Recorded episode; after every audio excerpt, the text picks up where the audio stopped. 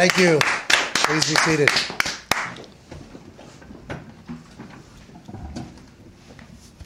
My fellow sports stooges, it is an honor to be here in front of you today talking about the state of sports stoogery. I have it on good authority and I am in great spirits that although for the last two years we have fought hard and valiantly and we've lost a lot of incredible humans, I can say today, here, in this state of the sports stooge address, we be fucking COVID.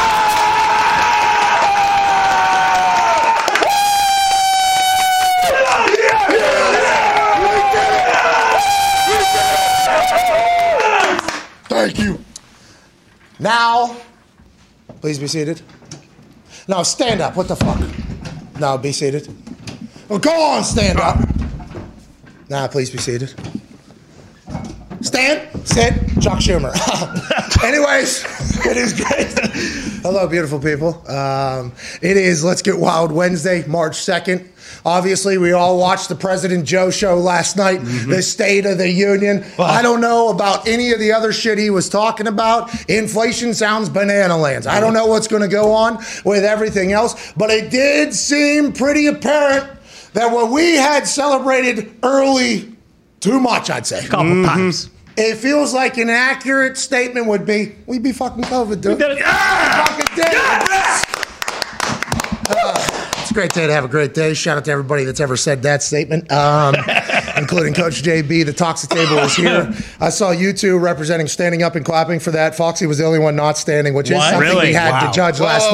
night. Who's standing? Wow. Who's sitting? What are they happy about? We beat COVID. Why is that person not happy? What is Mm-hmm. going on here? Oh, that must be something serious. They're talking way over my head. But I think we all took it last night. We all heard the same message. I think so. I think so. This Step in morning the right I saw direction. yes. Uh, this morning I saw the national shows. You know who seem to just follow whatever you need to happen. They will do. They were all standing in a huddle, Whoa. maskless, hugging each Shut other. up. Mm-hmm. That's what the politicians last night hugging each other. You know the the whole thing. We did it, dude. Mm-hmm. did it. back. We did it! Yeah! I saw a couple double mask folks last night amongst everybody. Sure. I saw one mask person to the left of that entire thing. But aside from that, I. And when I put that tweet out last night, I deleted it because it got very toxic in my comments. Mm, I bet. I said, hey, I just saw a bunch of maskless politicians. You tell me we beat COVID. I, I don't. Mm-hmm. I, I'm a sports stooge. I don't know what's going on here, but it feels like we beat COVID. I might be wrong, but then nah, 30, 35 minutes later, Joe Biden basically said, hey, it's time to move on. COVID doesn't run our life anymore. And it's like, hey, what a glorious Wednesday. Did it.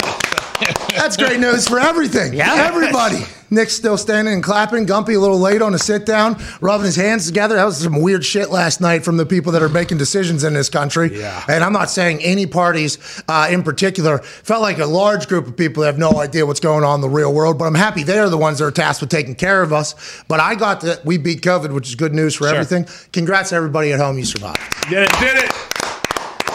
All right, there's a lot going on in the sports world, and this show is big. At Ty Schmit here, at Boston Connors here. Great announcement, by the way. You're like a town crier, just Yeah. centuries uh, too late. Yeah, I feel like back in the day that would have been my calling, so I'm glad I at least got to test it out today. I think you nailed it. Really? Yeah. I think so. Not too much of a pause in the beginning. You know, probably should have had that, you know, extend out a little bit more. But hey, what are you going to do? Well, that's the town crier trying to take the moment a little bit more. Yeah. Mm-hmm. Yep. You know what I mean? That's there because if you pause, that's what more FaceTime. yeah. So that could have been, you know, True. something you, you thought were like about. trying to steal the midnight ride of Paul Revere. Like you were trying to be bigger than Paul Revere. Hey, listen, my children, you shall hear the Yeah. midnight ride of Paul Revere on the 18th of April in 75. Hardly a man is now alive. People are going to do the same thing about COVID, I assume, one day. I mean, Yeah. that is a Yeah. real thing. One if by land, two if by sea, and I on the opposite shore will be ready to ride and spread the alarms through every Middlesex village and farm, I believe. That's fifth grade. Yeah, I was gonna Middlesex County. Unbelievable. that you remember that Bring a memory. thing. I'm sure I got an A on that one. That Tone Diggs is your half of the hammer. Dad! Cowboys. Cold open today. Thought it deserved it. We fucking beat COVID. We've been calling for this for a long time. Oh yeah, long time. Shams told us last week, and we thought that was the real announcement. Well, Shams, you know, kind of talked about the uh, protocols where Kyrie still can't play, but everybody yeah. can go in that isn't vaccinated or whatever. And why don't you take your cowboy hat off? COVID's done. I mean, my Cowboys God. last The ride. dawning of a new day. oh my god! Football shit. tone is back. Who the hell is that? Oh my Football god! Welcome. I mean, if if COVID's gone, I mean, the, the cowboy has seen his last ride. Wow. Wow. The cowboy uh, has accomplished his main goal. Thank you, cowboy.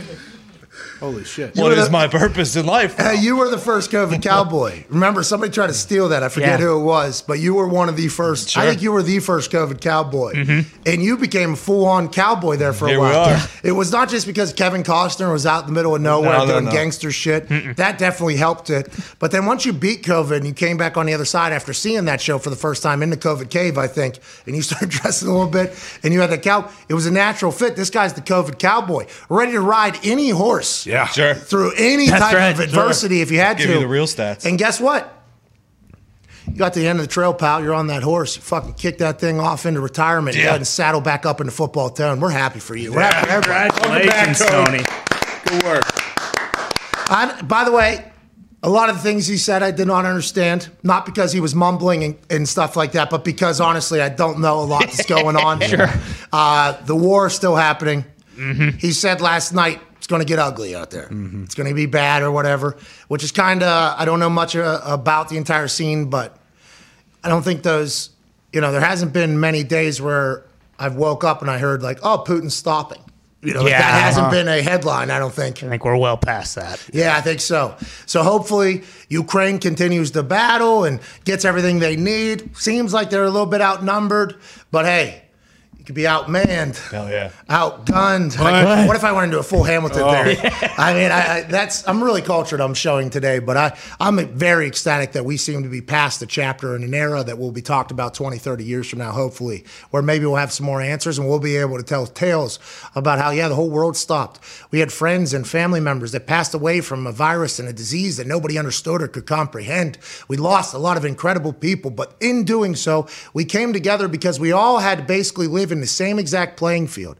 The whole world shut down. Can't do jack squat. Can't do shit. Perspective was put into place quickly for all of us, and here we are, March 2nd, 2022. And it feels like finally the last page of that fucking terrible chapter, which was the world is dominated by COVID chapter. I think COVID, you know, I mean, Biden did say, hey, we're going to fight this thing, try to kill it. Everybody's saying we're going to deal with it forever. Cool. I hope that happens. I'm not a fucking doctor. But it feels like the COVID running our life chapter has finally ended. Yep. And And life is a book. That's right. Every page is being written with every decision that we make. And I feel like the next chapter is going to be one of America in the world kicking everybody's ass. And hell yeah! Hell yeah! A lot going on in the sports world as well. Cam Heyward's going to be joining us here in the next few minutes of the Pittsburgh Steelers. Oh, yeah. Future Hall of Famer, Cam Heyward. Oh yeah. Uh, D tackle? Not nose tackle. Three tech. So D tackle. Yeah. Nose tackle would be. head up. Three or five, yeah. Yeah, I don't. I don't know what he wants to be called. Nose tackle normally has the body Casey Hampton. Sure. Right, He makes has sense. a little bit of a spark plug body. I think. I don't know how it is described. I guess it's the defense. Cam Heyward will be in studio. I don't know what he's in town for. Uh, I think he's doing some stuff with the NFL Network with the combine. I hope he gets into TV. Can't wait to chat with him. Friend of the show. You played softball with him. He'll be here today. Daniel Jeremiah, move the sticks, will be here in the second hour. Maxx Crosby of the Las Vegas Raiders will be here. Jorge Masvidal, the baddest motherfucker on earth, will be here today. And Lovie Smith will be here for the after hours live in studio. Let's have a Wednesday, the day we beat COVID. Wow! The day that COVID died, and we were singing "Bye Bye, You Son of a Bitch." That's what COVID was. Yeah. a little bit of a remix there, and Darius Rucker said we can sing any song we want, Sure. just make it our own. Yeah. What are they gonna do? That wasn't as smooth as the, when we rehearsed it out there. yeah, a lot of rehearsal. This is all lot of practice. choreographed. All of it. Took a while. I, and I assume the cold open that everybody just witnessed for the state of the sports stooges. Uh, everybody assumed we worked on hours and hours and tirelessly for that. Yeah, People weren't probably. sprinting into the room. Yesterday we were. Already, yeah, we're thinking about it. Mm-hmm. Those sons of bitches. That's like one of the most disrespectful things to say. Mm-hmm. That's like people who think I read from a fucking teleprompter. There, there was a show, um, the FanDuel show that we did on Saturday night. Obviously, we told you guys uh, before the Super Bowl. It wasn't our show. We were just being hired to host it and to put it on our network. Now, there were some things that happened, and obviously will never happen again. I'll ask some more questions. I think that whole thing happened. But overall, a lot of fun, smashing success. Right. The production company wanted to put a teleprompter in front of me, and I say, "Listen, I want to let you know that ain't happening." They're like, "Well, we will. We'll put a teleprompter in front of you. Have some of your reminders in front of you." I was like, "I don't want there to ever be a photo of me standing with a teleprompter in front. Everything comes." From right here. That's what you need to know. Well, how will you? It's, it's step and repeat here, isn't it? I mean, it is the same thing Yeah, for two or right. three hours. Yeah. If my brain can't figure it out, let's get out of here. But that is a real thing. Like, I think the the beauty of this show is that who knows what the fuck's going to happen at any given moment. Yes. Just like the sport that we cover. Mm-hmm. The NFL is wide open. Oh my Oh, god. yeah. A lot of press conferences happening, a lot of rumors happening. We had Erik Burkhardt, who misspelled the word chooses in his statement, but was basically mm-hmm. telling the Arizona Cardinals just a week and a half after getting a proposal that was probably a few hundred million dollars for Kyler Murray, who has two years left on his contract. He publicly states, like, hey, let's get a deal done. They get a deal done with Keim and Cliff Kingsbury, who are both probably being credited with turning around the Arizona Cardinals because the Arizona Cardinals, not that great a few years ago, now they're winning three more games each season, becoming an 11 win team in a very difficult division, the same division that Super Bowl champions are in. And although Cliff Kingsbury and Steve Keim are currently getting contracts, Kyler Murray's agent, who's also Cliff Kingsbury's agent, said, Excuse me, this dude deserves some of the respect as well, publicly, kind of put them in a position. So then Steve Keim had to answer that whenever he did his press conference yesterday, kind of stuck on the spot about it. He said, Hey, that's business. You know, people do business in different ways. That's how that whole thing goes. Cliff Kingsbury looks so cool, dude. He had a Oh, oh my god. All the way up. He looks so cool, all the way buttoned up with a jacket on top Yeah. of it. Hey, he's a fucking Guy gets cool it. looking dude. He Good gets style. He said, ah, it's business. You know, this is the business side of it. We'll kind of figure it out as we go. Everybody said they hope Kyler Murray's around for the long haul with the Cardinals. We shall see how that unfolds as the week goes. A lot of people getting boozed up, telling secrets to each other around bars here in Indianapolis. Oh, yeah. Ian Rapoport's Yeah. the, the life of the party is what Shrek said this morning on Good Morning Football.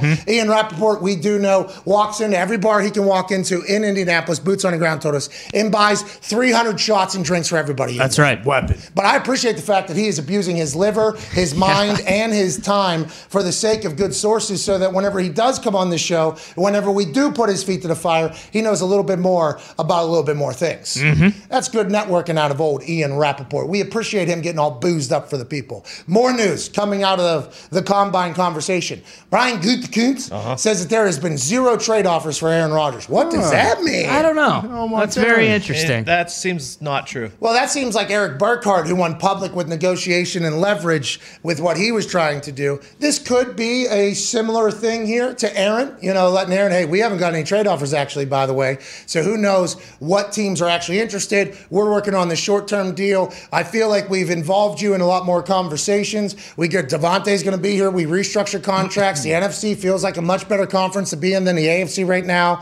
So Gunther saying that publicly. Maybe it's a negotiation technique for Aaron to hear that and to see that nobody wants it. But also maybe it's we're getting zero trade requests that we deem Worthy. acceptable. Yeah. Mm-hmm. You got to always the devil's in the details in this particular thing. You got to wonder what that is. But all of these signs are great for Green Bay Packers fans. I think Ty Schmit. Yeah, absolutely. Looking at that, like it, it is different when, you know, last year at this time when every press conference it's like, oh Jesus, are they, you know, fucking trying to rake the coals here and piss him off more and maybe force him leaving or force someone's hand. But I think everything we've heard up to this point, like that doesn't make me think that I mean, obviously there's a list of teams that he would probably deem like and I'm sure they know like, hey, if this were to come along, that's something I'm interested in. But everything seems good right now. So I he's gonna be a Packer next year, I think. Thought this would be over by now. Yeah, Yeah. yeah. Thought- What? in. Wow. Franchise Well, we tag still deadline. we still got five days or so. Well, I remember when Rapoport said, um, Rapoport reported that they're negotiating a deal in case he decides to come back to Green Bay. Mm-hmm. It's like, oh, so he has not told Green Bay, yeah, we're definitely doing this, but they are negotiating. I've not talked to him, although the internet said he was coming on on Tuesday. Hey, you got a pretty big decision to make. I, sports stooge, not going to come interrupt your life. No. But hey, if you want to let us know what you're doing, cool. If we need to, re- if we end up reacting to what you end up doing, cool. Sure. Whatever the case, just hope you're happy. But it seems like he's going back to Green Bay. I'm not 100 percent sure, but feels like he's going back to Green Bay. Speaking of going back to places, Russell Wilson had an entire quote about, "Hey, this is where I'm at right now, and I love it." Yeah. Okay, and Seahawks fans sent that to me immediately upon it happening. But I believe NBC Sports, uh, JP Finlay, NBC Sports Seattle. You think? What I don't know. Probably. I see, we've- No, he's a he's was a Washington. Washington, guy. I think Yeah. he's just an NBC sports guy. Washington State, No, Uh, sorry, DC. Yeah, because this is Seattle, so you can see how those two Washingtons. Yeah, are. right. Very close. that's on me. Yeah, state, uh, uh, nation's capital, Right. home of the President Joe show last night. Bingo. You're talking about DC, NBC Sports, JP Finlay. Russell Wilson asked by Craig Melvin. Hey, Craig. He digs. He gets in there. Craig Melvin about coming to Washington, the Washington Commanders, because they are commanders. Bum, bum, bum, bum, bum, bum. I will say, Will Compton immediately called them the commies. He did. He did play on that team for a while. Yeah. Mhm. So that is going to have to be something they battle in his name change. But if they win football games, nobody will give a damn.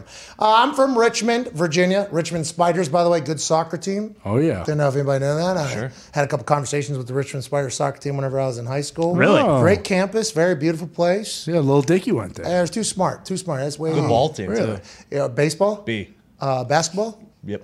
The smart school, I think. I think it's like a Yeah. super smart school. Very nice. The buildings are very, very nice. Brainiac. Yeah, yeah. Like I think it's one of those things. I don't think I was supposed to go there. Whatever the case, I'm from Richmond. I know what you mean. I got people hitting me up every day. All my friends and all that from the East Coast, but Seattle's the place I'm at right now, and I love it.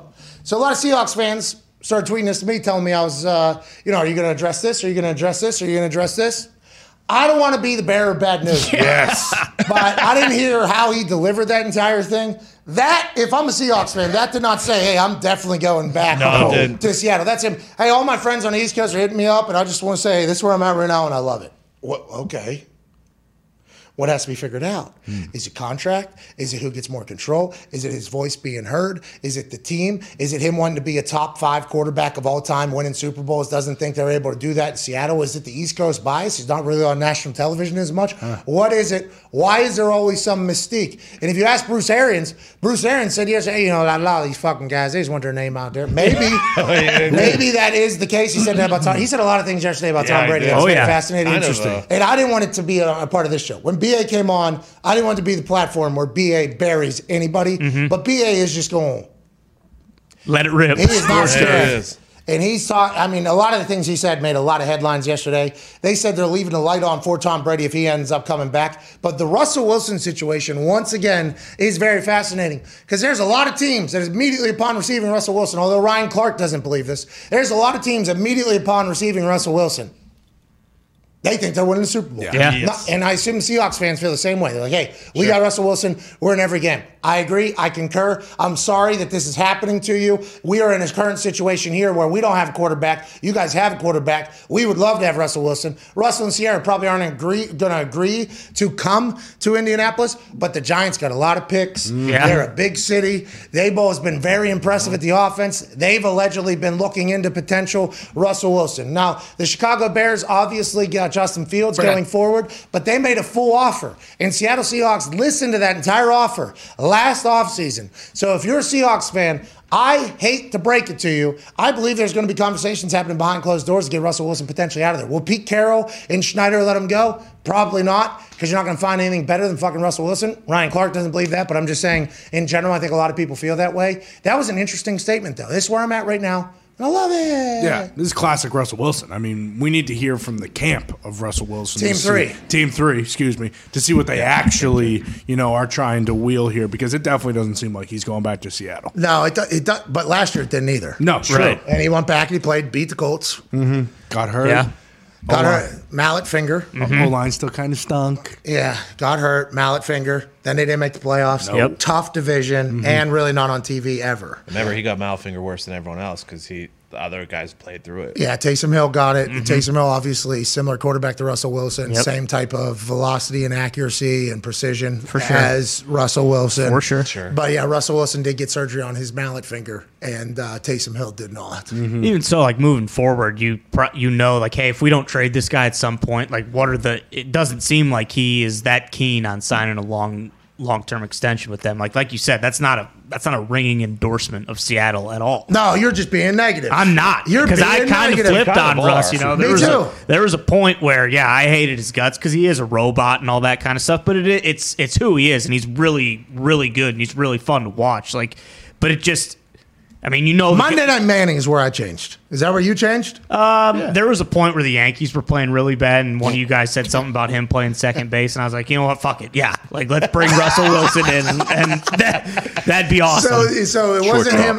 It wasn't him as a person that changed you at all. For No. me, Monday Night Manning changed my entire view on him Mm-hmm. because he seemed to be the same exact person. It was after a late game. Mm-hmm. He was going through film. Him and Peyton were talking in the same language. Not that Eli wasn't understanding it, but Eli wasn't talking at the same time. So for me, I was like, oh, Russell Wilson appears to be the guy that he appears to be all the time, which is just the same exact thing that happened with Tebow. Tebow, he's always Tebow, he's always Tebow. Oh, this guy's got to be a fugazi. This Yeah. guy's got to be a phony. Right. And you immediately, at least I'm the type of person, if I think somebody's the most fake human of all time, it's like, okay, cool, you do your thing, but you're not for me or whatever. No. I think Russell Wilson has a lot of people thinking that about him because Russell Wilson seems to be a movie character. Yeah. Seems to be somebody written out of a fairy tale and what a quarterback's supposed to be, especially when he's mic'd up. Hey, here we go, clear eyes, full hearts, boys. It's like, that's out of a movie. That's not real life. Yeah. And then everybody around him is like, nah, this is what the guy's like all day, every day. It's like, well, I can't fucking hate on that. If he's going to be himself all the time, super positive, incredibly diligent and dialed into what he does on a daily basis, has an entire team to make him better. He's got a right leg coach and a left leg coach. Yeah. Mm-hmm. Yeah. Right arm coach and a left arm coach, right hand coach and a left hand coach. Sure. The only coach he's got for the same is the wrist. That one doctor works on both of his wrists. That's right. True. So I think I got a lot of respect for Russell Wilson. Is that because maybe there's a chance long ball, long hail mary? We're talking full of grace down. Oh, We're talking we'll throw it long, long down. Russell Wilson's for the Indianapolis Colts, maybe, but also I think this has kind of been how we have talked about Russell Wilson since Monday Night Manning, and it has all happened. Well, and I think to your point, like we've talked about time and time again, these guys look at Brady and stuff. Like he is one of those guys who's unbelievable. Like he knows his own worth. I mean, and if he doesn't think that he's going to be able to win a Super Bowl in Seattle, we know how he is off the field. He's a fucking massive superstar. Like, hey, maybe New York isn't that crazy for Russell Wilson to want to go there. So those are the big news of the morning we just hit there in the first 20 minutes. Steve Keim, Cliff Kingsbury, guess what? Big time money. Yeah. You're staying. I assume, you know, Shregs is meeting up with whoever down here. Oh, yeah. Hammered. Oh, Sh- Shregs looked like he was still rolling right out of Kilroy. Yeah, well, he the did. makeup lady did a hell of a job today. She crushed. So the makeup yesterday on Shregs was a little bit much. I think we all agreed with that. Yeah, I Shregs think probably so. agreed with that as well. I think so. A little bit too much. Maybe the lighting was a little bit different than it is normally on Good Morning Football. But hey, I have been somebody that has gotten makeup done on my face and they put an entire bucket on. I look bad. So it's not a big deal. It's not Shregs' fault. That just No. yesterday, new lighting, new makeup person, new face for Shregs. Yeah. This morning he's back, but he's boozed up. He looks like Rapoport on the goddamn TV. Bingo. Having great interviews though. Oh, yeah. He's Big bringing time. out great interviews, great networking. We appreciate Shregs. We appreciate everybody. Uh, Gutekunst says there's no trade. Russell Wilson says he loves it in Seattle. That's where I'm at right now. Mm-hmm. I love it. And in studio, he's one of the most stout looking dudes I've seen in a long time. Oh, yeah. D tackle, three time first team All Pro, future Hall of Famer out of OH, I.O. Cam Heyward. Thanks for having me, guys. How are you, man? I'm good. Uh, you, you, we're trying to catch you up there. I was trying to catch you up with the situation with Diggs there because you did look confused. You had met Diggs before. Yeah. You know Diggs. You're friendly with Diggs. Uh, Diggs almost quit being a cowboy earlier because he thought we'd beat COVID. So the COVID cowboy put his cap down, almost put his lassos down, and he put a, ball- a ball cap on. Yeah, yeah, his it didn't feel term. right. Yeah, and you didn't look nearly as good, by the way. I, I, this is kind of like when your dad shaves a mustache or something, you become a whole new person. Let's dive into it. Speaking of dad shaving mustache. Yes. Pittsburgh Steelers are going to look much different this year. Uh, ben Roethlisberger. Great gone. segue, by the way. Thank you. Thank you. I appreciate that. Uh, you come from a great lineage of absolute ballers. Your little brother is doing his thing right now at the combine. I'd Yes. assume going into the draft, and you're working for NFL Network. Thank you for stopping by here. Dude, let's thank you for having me. let's talk about the Pittsburgh Steelers, though. Yes. because this is one of the most storied franchises and programs in all of sport. Mike Tomlin, whenever his name was being talked about for USC, he said, "Hey, I'm the head coach of the Pittsburgh Steelers. Like this is one of the most prominent jobs in all sport. I will take no more. and Basically, go to hell." Pittsburgh Steelers organization doesn't have a lot of change. That's not something that happens. There's a lot of stability. Now you're kind of staring down the inevitable. As one of the OGs on the team, what are your thoughts going in next year? And what do you think Tomlin's trying to portray to everybody? Like, hey, we'll figure this whole thing out. Well, first of all, I think Mike T is trying to portray why take care of kids when you can take care of grown men. Yes, and recruit too. Could you imagine Oh, having to text seventeen year old? Oh, Uh-uh. I don't care if you're not coming. Like Yeah. that, that is. you know, like, Okay, I'm going to dock your pay. What else are you going to do? yeah, exactly, exactly. But uh, about the season, man, um, coming off the last season, losing Ben now, um, it's going to be interesting. You know, are they, are they going to put all their trust in Mason or Dwayne, or we got to find somebody else? And what do you think about Dwayne? We didn't know much about Dwayne. He got signed to the Steelers, right? Last. Well, he's a Buckeye, so I got to like him. Hey, he's slick I, the rock. I like it. I like him a lot, but you know, Yeah, not but- for me to decide. Yeah, So- and TJ told us the same thing, by the way. TJ was like, Yeah, we have no idea, but it's not on us. But I feel like anybody that looks at your team because of you and because of TJ and because of everything on defense side of the ball, that Right. team's going to win games. Like, that's Yeah. just what's going to happen regardless. It's almost here in Indy, we have a great team, but for whatever reason, just couldn't go on a, on a run. In that locker room, you guys got to feel like, Hey, we have a ready team to go on a Super Bowl run here, right? Yeah, well, appreciate you, Indy. uh, messing up that last game for us and getting us in the playoffs. Too. Yeah, huge. Thank you, Colts. Yeah, there was a lot off. of things. Yeah, everybody, yeah, but I, I'm, I, hey, you're welcome, by the way. Thank you. We Not didn't we didn't capitalize on it, but appreciate you guys. But uh, you know, it's gonna be very interesting because we got TJ, you got Minkah, we got a lot of seasoned vets on the defensive side of the ball, and then you got a guy like Najee and Diontae Johnson. You don't want to just start from scratch. You don't want to just go and say, you know, we're gonna have a losing season, and that's what the not what the Pittsburgh Steelers do. Yeah, what was Najee like? He, he seems Najee's awesome. awesome. He is awesome. He doesn't know what a, a Christmas tree in his house is, but he's awesome. Yeah, he told a story the other day. I forget who he was talking to. I think he was at. Uh, I think he was doing NFL Network work, and he said like, "Yeah, I come from San Francisco. I went to Alabama. The humidity almost killed me." He said it almost killed me. He said it was three years it took me to get used to Alabama, and then now I go to Pittsburgh, and it's like. It's cold and then snow comes out of nowhere, but it feels like he's a guy who's ready to get fed. Like Yeah. he's ready mm-hmm. to go almost. Was there anything in practice like early that you're like, oh, this guy's a guy, or did you? get- Well, I was pissed off myself because the first couple times I was trying to tackle him and I missed, and then he shrugged me off, and I'm like, all right, like this is a little different, but calm down. So, next couple times I tried to get some licks in, but he kept avoiding me, and you know he's able to bounce off of everybody, and you know he just wants more football. He doesn't shy away from anything. Which is great because nowadays you see a lot of scat backs, especially with the way the NFL has been at least. Do you think the NFL is changing back to a powerful, more power game? It's got to, you know. Well, how come? How come? Just because? because you get all these spread offenses and these little defensive players, best thing to do is pound them into the ground with a big O line and a big running back. That's kind of the ripple effect, right? That's why the everybody says it's cyclical because Yes. whenever the team started going spread it out, you had all the big bodies because they were ready for like a heavyweight fight, and then the little guys were able to just kind of get it. Like you're a massive man, but you look doesn't you not look like Yeah. you're Oh, yeah. incredibly nimble? Oh, yeah. Oh, yeah. And you showcase that. You look, you're- so you. you're like a good hybrid, I think, for both molds of the old school football and the new school football. But once I started seeing the power teams Yeah. just be able to plow linebackers that are much smaller than me, like they're like 215, 225 now, There's safeties moving down the linebackers. It's crazy now. because they have to be able to run. Do you? Yes. I think Pittsburgh and your defense would love if everybody went back to heavyweight football. Oh yeah. Yeah. You know, it slows down the game. the clock keeps going. You know, if our offense stays on the field, I am happy on the sideline. AFC North's a problem right now, dude. Yeah. Joey Burrow seems to only be gaining uh, confidence in the Bengals. They don't have a practice facility, but obviously they have. That is wild. Wild. Insane. Wild. Cam, listen, I, I speak about this all the time. you hear a lot of their fans, uh, old school fans, like, stop making fun of our program or our organization. I'm like, I haven't heard one of their players tell me to stop talking about it. Could you imagine not having an indoor Do facility? you remember the hard knocks where they where they were walking across? You remember James Harrison walking across? highway? Like imagine him t- saying, "I was with the Pittsburgh Steelers.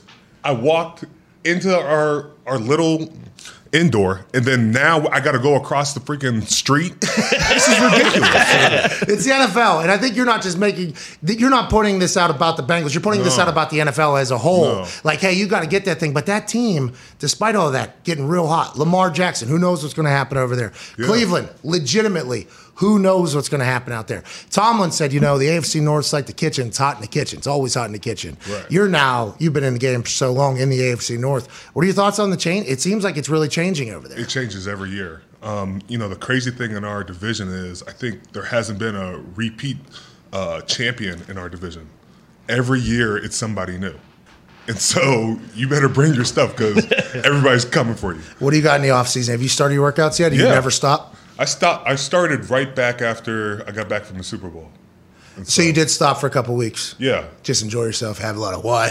What? I had the kids with me. uh, no, yeah, but like chicken nuggets. We're talking pizza. Pizza. Just Why? getting after it. yeah, after it. No workouts. Uh, a little bit here and there. What is the workouts now that you're back into it? What, are you on a diet, a strict diet? Is Strict there? diet. Yes. Trying trying to just get back to fish and vegetables. Are you serious right now? I got to get down, bro. Really? I'll balloon up if I'm not careful. Hey, me too. I go from 275 to 225 every offseason. I used to, basically. Is that something you have to be very diligent about, especially now you're getting older? What about the Yeah. body? Do you have to do any of that type of. I feel better when I do it. I'll say that. You know, if I if I just continue to eat and eat and eat, you know, I feel terrible. You know, Cam in March compared to Cam in July is way different. Yeah, but you have to be big. That was always like the offensive linemen who would always get so mad at themselves for being fat. You know, they're like, "Oh, I'm so fat." I'm like, "Well, you have to be. Like, you, you literally, you have to be a big dude." Well, shoot, when I first started, like our average O line was like 340, 330. Willie Colon, Chris Kemoeatu, um, Max Starks, who's like 360. Um, then we had backup guys who were like Trai Essex, who was pretty big. Trai Essex with Indy. Yeah, he was with the Colts. Um, I think Good guy. the, the small guy was uh, Pouncey, and he was like 315. Do you see that with a lot of uh, not just the Steelers' offensive line, but with the game getting faster, you're seeing smaller guys. Does that that benefit you immensely? I assume. Yeah, I love it. I love seeing the little centers. They're like 290 pushing it, and it's like, okay, you're about to get bulled the entire time. What are the workouts? What do you do? What is uh, because you have to remain explosive, but you also have to be able to remain powerful. What do you do? Man, it's time under tension. It's a lot. What's of- that mean? Just you know, Tut. doing squats. You know, at the bottom, holding it for four seconds, and all the way up. Cole Haley, my guy, back home, he, he kills me every freaking day. You go hard, hard. Yeah, Have to. Ha- have to. Because If I'm you're not getting better, I'm getting worse. Yeah, you're in there battling too. And Yes. I, I would assume the mindset with every single lift, every single morning is like, if I don't do this, I'm going to get embarrassed. Because there's a chance you do that in the NFL. That can happen Yes. NFL, right? Yes. Quickly? Yeah. I hope not quickly. Not but- for you, but for other people. Like whenever you first play with somebody, you're like, oh, I could. f- This is going to be a long day for this person. Do Well, I think you got to learn the position before you can really start to elevate because in our position, there's so much technique involved and so many little things that you continue to keep getting better and better. Once you master those things, you become even better. They're talking about like Aaron Donald reading emotion and then like sliding his shade a little bit because is that is that just natural football IQ that comes from inside the, the liner experience or what? I think that's just, you know, that's his homework. You know, understanding the formations, understanding where the back aligns, when the tight end's coming in, is he coming to chip him? Um, all these things come into account when you're. Nobody, and I asked Will Compton this yesterday, and he's a special teamer, and I'm like, "Hey, Will, why do you think you made it? You're undrafted, and somebody else didn't." He was like, "Well, I started studying like every single play, and I started like the amount of football IQ that happens Yeah. in the NFL. I don't think people understand. Even at like D tackle, you're in there lined up. How do you see all this? Because you're right, you're." How do you see all this? That has to be something that like took time, or Yeah. did you take to it like a fish to water? Or, Well, like, shoot, for me, I didn't play my first two years really. And so for me, I had to learn everything going on around me. I had to know every position. And then once I learned that, I was like, okay, I know this side. Let me learn that side. And I started grouping everything together and understanding our, our formations and personnels. You know, it's, it's understanding like a fake. You know, if you're going to run a fake, Yeah. you're going to get all antsy and stuff. on. we know what's going to happen. Ah, no! That's what Troy said. That's what Troy said. Troy said that my energy coming on the field. He knew Yes. Bro, you're the only punter right, all that right, goes crazy in a stadium. And they're, they're, they're too excited. And you're too excited. Yeah, yeah. That's uh, I fuck. It was my fault. I mean, that was, that was a walk-in game. It was a walk-in. It was, it against was. you guys. You know how good I would have felt. Oh, my god! Back in Pittsburgh for the rest of my life. Oh, you guys, yeah, scored a touchdown against Steelers. yeah, so I'm gonna Bro, I remember one of the last times we played you. I think, oh man, it was like one of my first times going in, and coach tells me to go in. I run on the field, I trip right in front of Mike T, face planted, and I just look up at Mike T. and He's like, "Y- "You gonna get your ass in there or what?" What a moment. What a favorable moment. I didn't know you sat for the first couple years. Yeah. So what, did it get loud? Did it get loud for you? Or in Pitts, Pittsburgh fans are not necessarily like the most like, you know, like patient bunch. Oh yeah, What? I, I was a bust. That's what everybody called you. Yes, I was a full on bust. Wow. How come? You think you weren't ready for it? Your body wasn't ready, or just an opportunity situation? Bro, I was playing behind a team that just came off of losing the Super Bowl. They, they had two defensive ends, Brett Keisel and Aaron Smith. They had a first rounder behind him, and then they had Casey Hampton in the middle. I had to learn, you know, and I, I'm fine with that. But That I had to be tough, though, right? That's tough Oh. To hear that, especially because your dad, legend in the city, Pittsburgh, legendary city with the Heyward family. I think, I think, like that. Now that I'm thinking back about it, I do like Pittsburgh's not a place that's like, oh yeah, we'll just wait around for this guy to figure it out and not take into account like the entire situation there. But those two years vital to your where you are uh, right now to becoming a Hall of Famer. Vital, depressing. that was a lot I had to deal with. Oh shit. Yeah, you just brought up our set. Don't worry, Lesnar's headsets are up there still. Just Yeah. we'll leave that on the ground for you forever. But those two years are a lot, huh? Yeah, a lot. I had to learn a lot about myself in that time. Mental calluses though from those two years. You think? Yeah, you know, now I look back at like rookies, I'm like, you know, you guys come in and bitch about everything, and it's like it's way easier now. because the the rules and everything. in- Rules, um, you know, guys complain about practice. Practice isn't even that long now. Hey, listen, you're a D tackle saying this because Bro. normally the D line room would be the loudest about the cla uh, the practices. I think. Bro, we we don't do half the stuff we used to. You remember two a days? Yes, yes. I was part of two a days, and everybody. I always get lumped in with the younger class though, and talking to the old people. Like, oh, you have no idea. Well, I was a punter. I had to appear there twice. I had to show up. I had, I had to show my face. I had, I had to be there and do. Okay, all It was right. funny because I was right after the um, the lockout, and so nobody knew the rules. And they were like, "Oh yeah, we're just going to do two a days." And so they were like, "Yeah, they know they're not supposed to have two a days, but It was the first down. time." Remember, they were asking for people's cameras. Like, hey, we need your footage from your practice. Do you remember that? After the new Oh, CBA. oh, after th- this new CBA. No, yeah. no. The the one you and me went through. You came in right afterwards. They were asking for people's practice films allegedly because people were practicing too much when they were trying to set in the new rules. Oh wow, I don't remember that. Really? No. Yeah, because those No one cared about the rookies back then. No, not at all. not at They all. saw Sam Bradford get his number. They were like, "Oh, we're going to take that away now." Yeah, well, Matthew Stafford got drafted uh, 221 picks ahead of me, and uh, he got like 55 million upon signing. I got 37,000.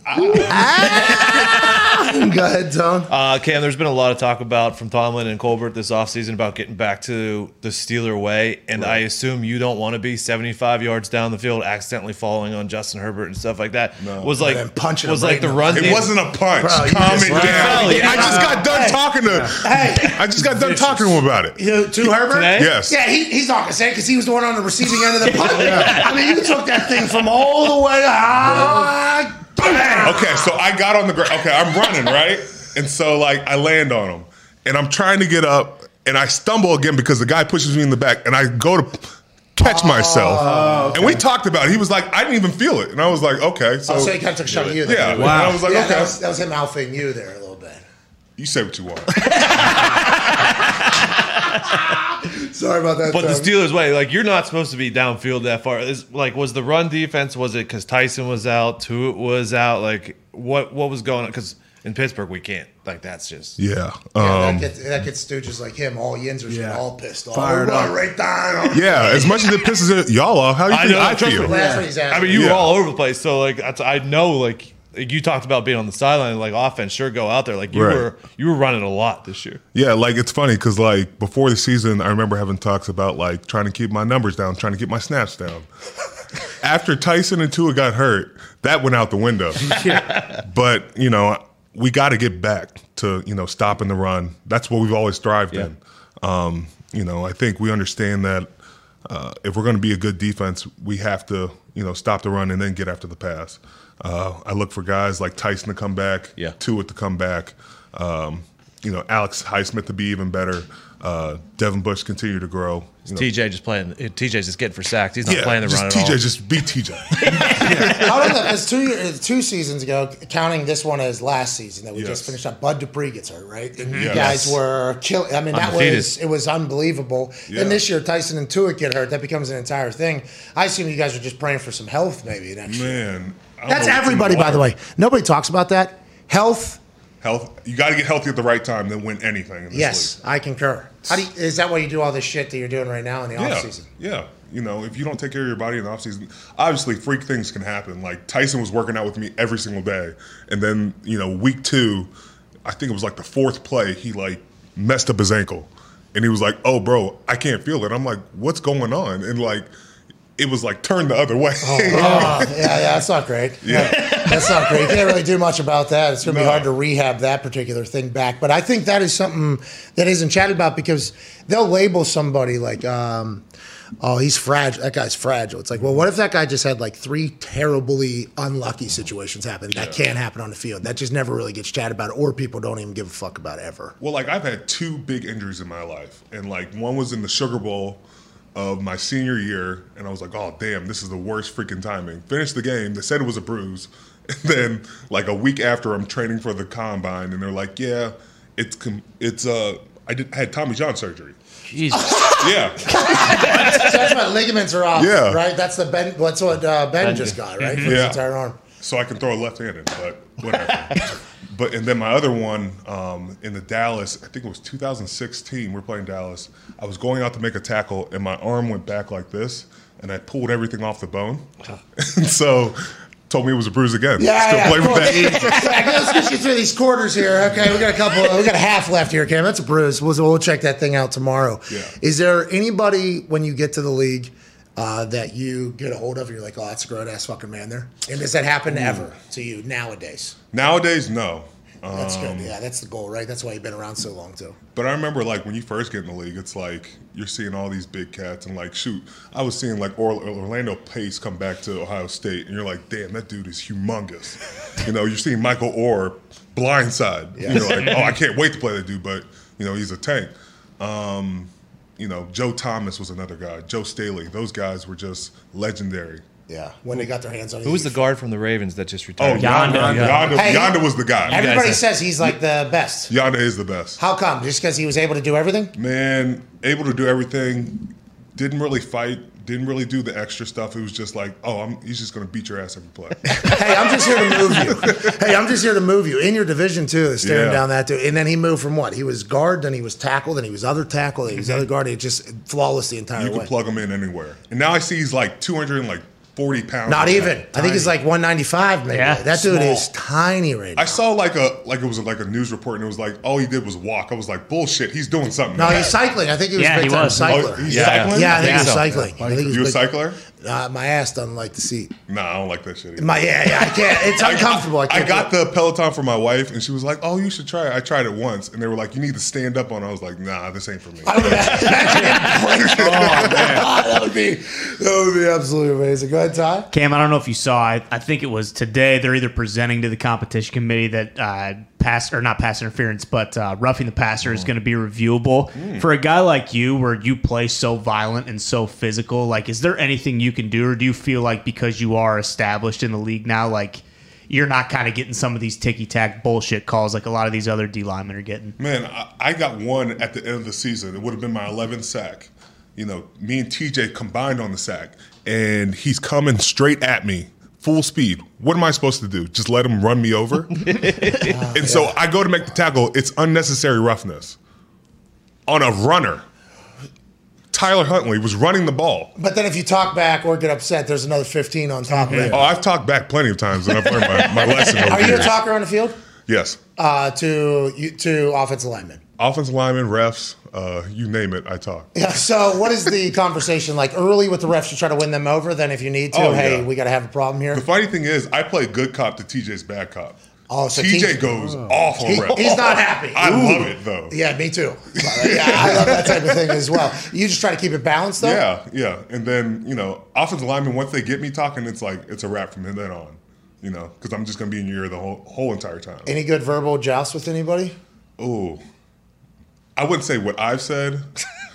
No, no. You just anybody that you're. No, you don't have to tell me what was said. Joust, like who did? You, is there anybody that had a pretty good give and take Ooh. for a good four quarters? Hey, No. this is a four quarter shit talk battle. You know how in shape you have to be, by the way, to talk shit for four. Well, quarters? like you get some of these O linemen, and they could be kind of corny. Like the one guy was like, "I remember you like ten years ago." I'm like, "And like, what's that supposed to do?" Like, yeah, I'm gonna whoop your ass for another four. Do you re- like, do you respond immediately to? Is it like exactly how you just Yes, explained it there? yes. Ah, so you're just casual talking shit to people. oh yeah. Oh, that's amazing. Well, amazing. like you remember, I used to hear about like Jordan. He would like start singing to him, and like sing like like you're getting nothing but the best from me, and like all this crap. I'm like, damn, like that's some like next level shit right there. As you're dominating them on the court. so is that your style? You're No, I don't. I don't sing at all. I'm more just like, why are you even on the field? You shouldn't even be on. oh. But I've had some guys, you know, they'll say, you know, you were on the practice squad last week. How are you even going to block me this week? Yeah, yeah.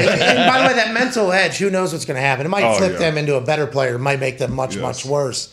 That's part of the game. I love it. That's why, I, like the mic'd ups when they come out, I feel like that's when you learn the most about people in the mic'd ups. No. Yes. No, the mic'd ups are Pick always. through it. You got to pick through it. Bert's over there right now. That's our PR guy. He's cut down so much of my mic'd ups. They're just all over the place. Yeah, but I feel like in parts we'd be able to get that you are a shit talker. Like you know, like Yeah. you have to kind of pick through the the terribleness. I think. Go Yeah. ahead, Connor. Yeah, were you uh, talking shit to Quenton Nelson when you picked him up and put him on Jacoby Brissett's knee and basically ruined the Colts season, or is that just No. one of those things? What is your? We've already talked to him about this. No, I know, but you That's know. two years ago. Yeah, I need to find out just to make sure. There's bad guy- blood there. Were you guys That's talking? not bad blood. Okay. Yeah, there Making is sure. kind of See, there for a bit. We were on a run. All right, so and my happiness went very much down. But he's going to be known as one of the greatest guards in the history of football. Yeah. you are going to end up in the Hall of Fame from being a draft bust of everybody into the Hall of Fame. I mean, two Titans battling like that, leading up into that week. Is there more to it? Whenever you got somebody like Mike that? T did that. Oh, really? Yeah, you know, he's talking to me and Bud throughout the week, and he's like, you know, they got number ones over there. And I'm like, Mike T, we got number ones too. so, you know, don't just count us out yet. And so we went into that game. We're, we're going to be ready for him this time. And Tomlin talks a lot of shit, right? All the time. That's his motivational. yes. You know, he t- always talks about us sports bitching, you know, but he does the best job of just getting under our skin and just, you know, I remember one time, uh, you know, we talk about guys getting folded back when we talk about they're on skates. Yeah. And then he shows a clip of like everybody who's on skates and then puts them in like, you remember the movie ATL? Yes. He puts the guys in skates. Holy. He shows like a poster of it. And so like He's we saw literally that. I was like, oh. posterizing guys. Yes, yes, making us feel terrible. Oh, and then I've heard there's numerous situations. Like Boswell told me uh, one time when Boswell was either I don't know if it was the year he was not doing great or he was doing great and he had maybe a miss and then he was back to being good. I don't remember when it was. Right. Works both times. I guess Tomlin came over him. Uh, hey, Boz, I love him, man, but like. If Janikowski's available, I'm gonna have to fucking like something like that, you know? Oh, yeah. Like I, I've heard he's just like the coolest dude to everybody. Like Boz Yeah. can get it. any- Bo- Boz gets it a lot. yeah, well, kicker. You know, Boz You has to fight back at some point. He's he, he's got to fight fucking um, Tucker from Baltimore. Oh, Justin, You yeah. know, Mike T's always talking about Tucker. Oh. he's like Tucker's one A, Boz you're one B. oh my god! But Boz Boz always backs it up. He's like, yeah, but you got me though. Yeah, So- yeah, yeah, that is true. And Boz is unbelievable. That entire Evan mm-hmm. McPherson's over there, mm-hmm. uh, mm-hmm. Tucker's over there, and Boz. That is the best kicking division in football. And I like to oh, wait, wait till this year. Tomlin definitely going to be like Tucker one A.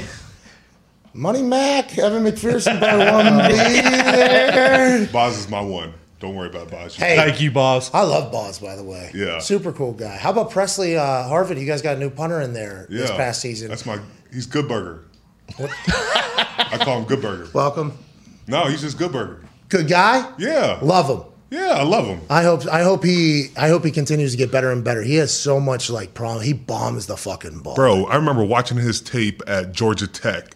Yeah. And he was killing it. I think he had like a 70 yard punt. Yes, and then he would throw a 30 yard ball, and then he Yeah. would tackle somebody, and then he would go hang clean like 365. He Yeah, looks like a nose tackle, yeah, well, but he's gonna have to work on that. I get- think. I think he's gonna have to work on that personally. But I'm, Why don't you get? Why don't you get him in the gym? well, because I used to look like that. I mean, I, I, I used to look like that, and then I got into shape, and it was like, oh, I should have, because I didn't want to break, or I didn't want to fix what wasn't broken. You know, Right. like eating pizza, drinking beer, like having, having a bad body. Like the ball's still going far, so like I'm not gonna change that. You But- sound like all the old kickers back. In Yeah, the day. Yeah, that's yeah. I remember I did two of those. Hey, I was part. people, people forget that, but yeah, that, I just think that's going to inevitably happen at some point. But he's awesome, as are you, man. Thank you so much for stopping by. Yeah. I appreciate that, man. Appreciate you having me. And what, like, I feel like I've asked you this before, and you know, I, I, I apologize if it is.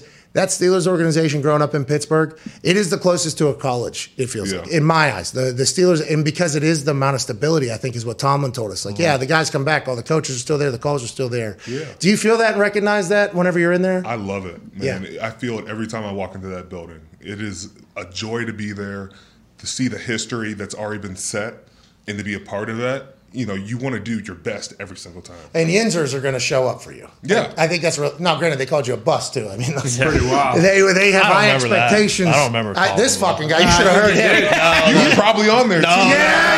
Uh, him, there's a Erase bunch of name hey, there's a bunch of Italians from Plum that were probably on the internet, still are going to town. They just don't I have- mean, I'm a big positive. Like, you know what? I thought it was Aaron Smith and Keisel. I mean, it's great too to learn behind. I thought it was positive. Yeah, you didn't say that. That's only what you're saying right now. uh, we appreciate you, man. Really do. Thank you for stopping by. Good luck on NFL Network. We can't wait to watch you. Yeah. Can't wait to see you go into the Hall of Fame. Can't wait to see what the team is next year. But they know they got a studded D tackle, all pro, ladies and gentlemen, Cam Heyward. Yeah! A Super Bowl champion, college football national champion with the Ohio State. Uh, Ryder Cup champion, COVID survivor, ladies and gentlemen, AJ Hawk. AJ, listen. Happy you changed your shirt. Thought you were going to be Steve Jobs there for a while. You're wearing the black long sleeve. The Arnold Classic. Get some love. Get to the chopper. Whatever. hey, I want to let you know. Me and Cam Heyward just did one on one out there, and he's the first one to ever just bull me. Okay, and it was not great, AJ. This dude's head, this dude's legacy in Pittsburgh, and I assume in Ohio State as well. He is awesome. He is absolutely awesome. But he just put his paw on my chest and pushed me into a wall. It was wild. He he Imagine, won. it, imagine if he put that forehead right on your chin and tried to push you back. How do you think that would go? Well, it wouldn't be great. I, I I learned I'm a finesse player. You know, I think I'm a finesse player. I'm better with the screens. You saw what I did to Aidan Yeah, Hutchinson. that's right. speed Watch tackle. Aidan Hutchinson, down. I let him just go right around me so we could just run, you know, a little, little screen, check down, draw, Cam, outside Cam went straight for the straight arm. Immediate. I mean, he locked that thing out quickly, too. There was no hand. I didn't even do uh, whoa, whoa, whoa, none of that. He got his hand on my fake chain and my tank top quicker than I could even get to my first. Ha! He was on me and driving me directly into a wall. Earpiece goes flying. Cam Heyward still trying to get to the quarterback. Somebody blow the fucking whistle. Play is dead. Boom, oh, dead, dead, dead, dead. See ya. Imagine if he actually stabbed oh. you. He just put his hand out there. No, dude, I, I still think I made him run the hoop there. did. So, Quarterback I, I has might to be step undefeated up. still. Yeah, I don't kinda know laid off the ball, at all too. there. Uh, yeah, good kick step, three step. I think you protect the quarterback though. There's a wall there, dude. I got this Dude, it was just a shove of his hand there. He's he is coming out of his little off season though. He said he was hanging out with the kids. I was off balance. I should have put a little bit more fight in that, but I do believe I fall right in the wall. My shoes are untied. yeah. Sure. What do you want with their Air Force Ones? If I was in my Hawkas, you know, it would Yeah, be much. exactly. Imagine I fall over on his oh, Hawkas. That'd be bad. I mean, Falling it- from 12 feet. Yeah, I mean that'd be difficult, especially with those boots that you've seen. Oh, Cam. yeah, yeah. Cam Heyward's awesome. Combine week is crazy. A lot of people talking. Gunther said there's no trade partners for Aaron Rodgers thus far. It's been silent. What are your thoughts on that? Do you think that's public negotiating with Aaron Rodgers, uh, letting Gunther letting Aaron Rodgers know, like, hey, listen. You know, we're not getting offers. Or is that him bird calling to people? Hey, make some offers. Mm. How do you take this, AJ Hawk, as a man who's very close to the situation, obviously?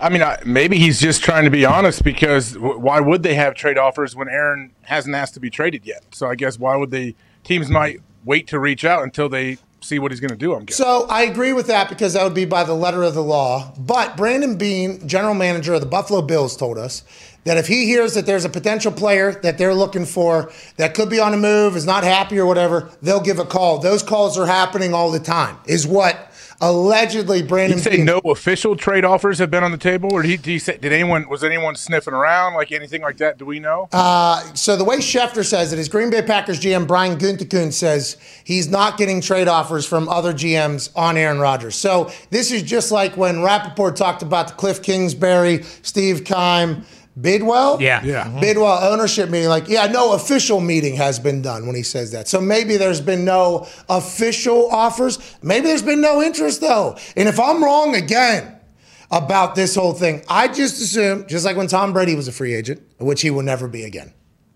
by the way. No, five ones, no. No chance. That's what Yeah. Bruce Arians has basically said. No. Play for us. Bad business. Yeah, but he. Hey, he can come back and fucking play. Sure, we'll leave a lot. He's playing right fucking here. we'll figure out how to build another a name team. out there. Hey, yeah, maybe I don't know. Like a lot of these guys these players days play want their well, fucking names out there. Just Tom. Wasn't I just mean, a lot of fucking people Tom. had their hands in the pile. there's a lot of things Bruce said just casually yesterday. Yeah. yeah. Da, da, da, you know, da, da, da. and everybody's like, oh, whoa, whoa, whoa, whoa, whoa, whoa, whoa. boom, boom, boom, boom, boom. The big one, though, is obviously that if Tom did want to come back and play, he'd have to play for the Buccaneers. In Bruce Arians' mind, he said five number ones. You want Tom Brady? No big deal. Give us five number ones. That'll be no problem. And for some GMs, by the way, if the more sneeds start coming around – all right, we'll give you 2040 to 2045 our Yeah. first round draft picks. I mean, who knows how that's going to open up, but maybe that'll take place. Uh, Aaron Rodgers, though, when Tom went to become a free agent, I thought everybody would want him in the building. You get Tom Brady in the building, you immediately get better. Everybody in the building gets better. The equipment managers get better. The uh, athletic trainers get better.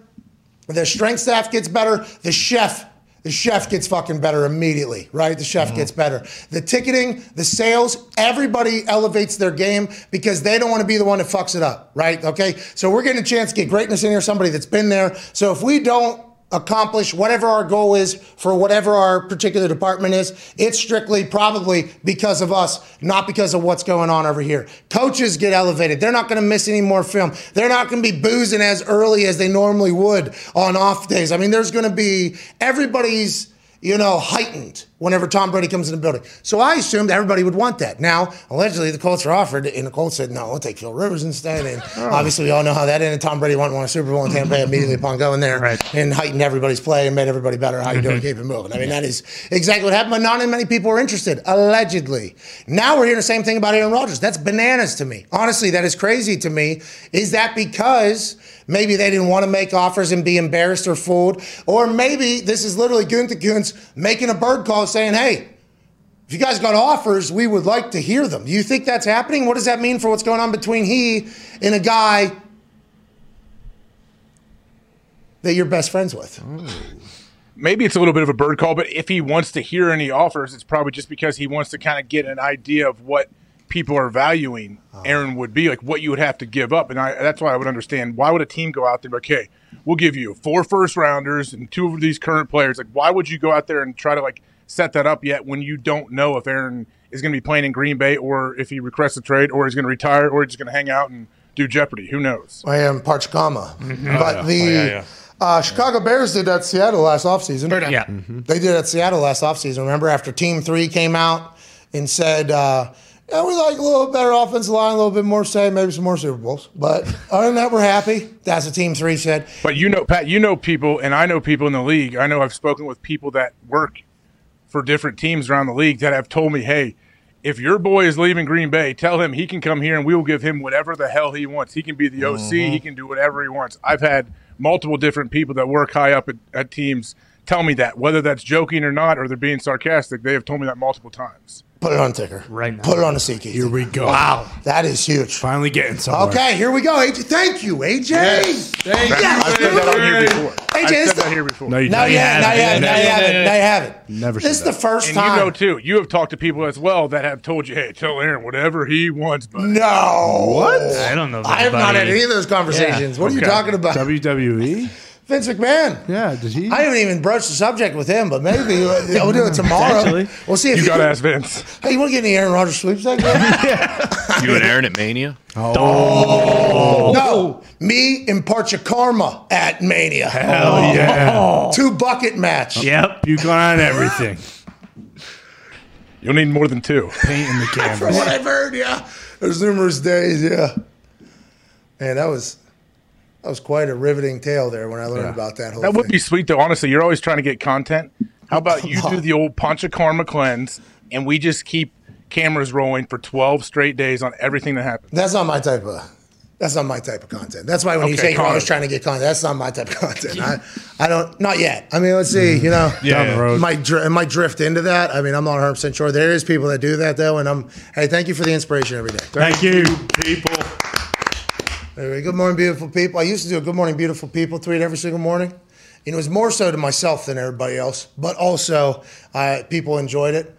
But then I'm too lazy some mornings to even think of one. So it's like, I, this is why I'm not supposed to be this guy. Like, I need to go watch other people who wake up every single day and post seven things that are inspirational and motivating. I'm like, how the fuck? How do you do? How do they have enough energy to inspire everybody else? And also, why don't you have any success? You know, like, What have you done? Yeah, what what have you? What's your resume show to where I should be following this path? Well, that's well. You're so fucking motivated. I, I'm, I'm pumped. To, go do something. You know, like Show us. go. Like I get so You're usually con- selling you're selling tickets to a seminar that they're doing that weekend. I get so confused. It, it's become something where people in my life like send me these people because they know how often I've asked the question. Where I'm like, okay, there's only we don't need. every- Not everybody needs to be a motivator. You know, like not everybody. Like we need. We're sports stooges. Hey, we watched the President Joe show last night, mm-hmm. but it's not our. It's not my duty. Or anybody wants to hear my thoughts on what the fuck happened. Other than we beat COVID. Yeah. Uh, it seems like we What, beat what were your thoughts on the State of the Union? uh, we beat COVID. That's all I, I Yeah. couldn't understand much else. Didn't know what was going on, but we did beat COVID. So that's great news.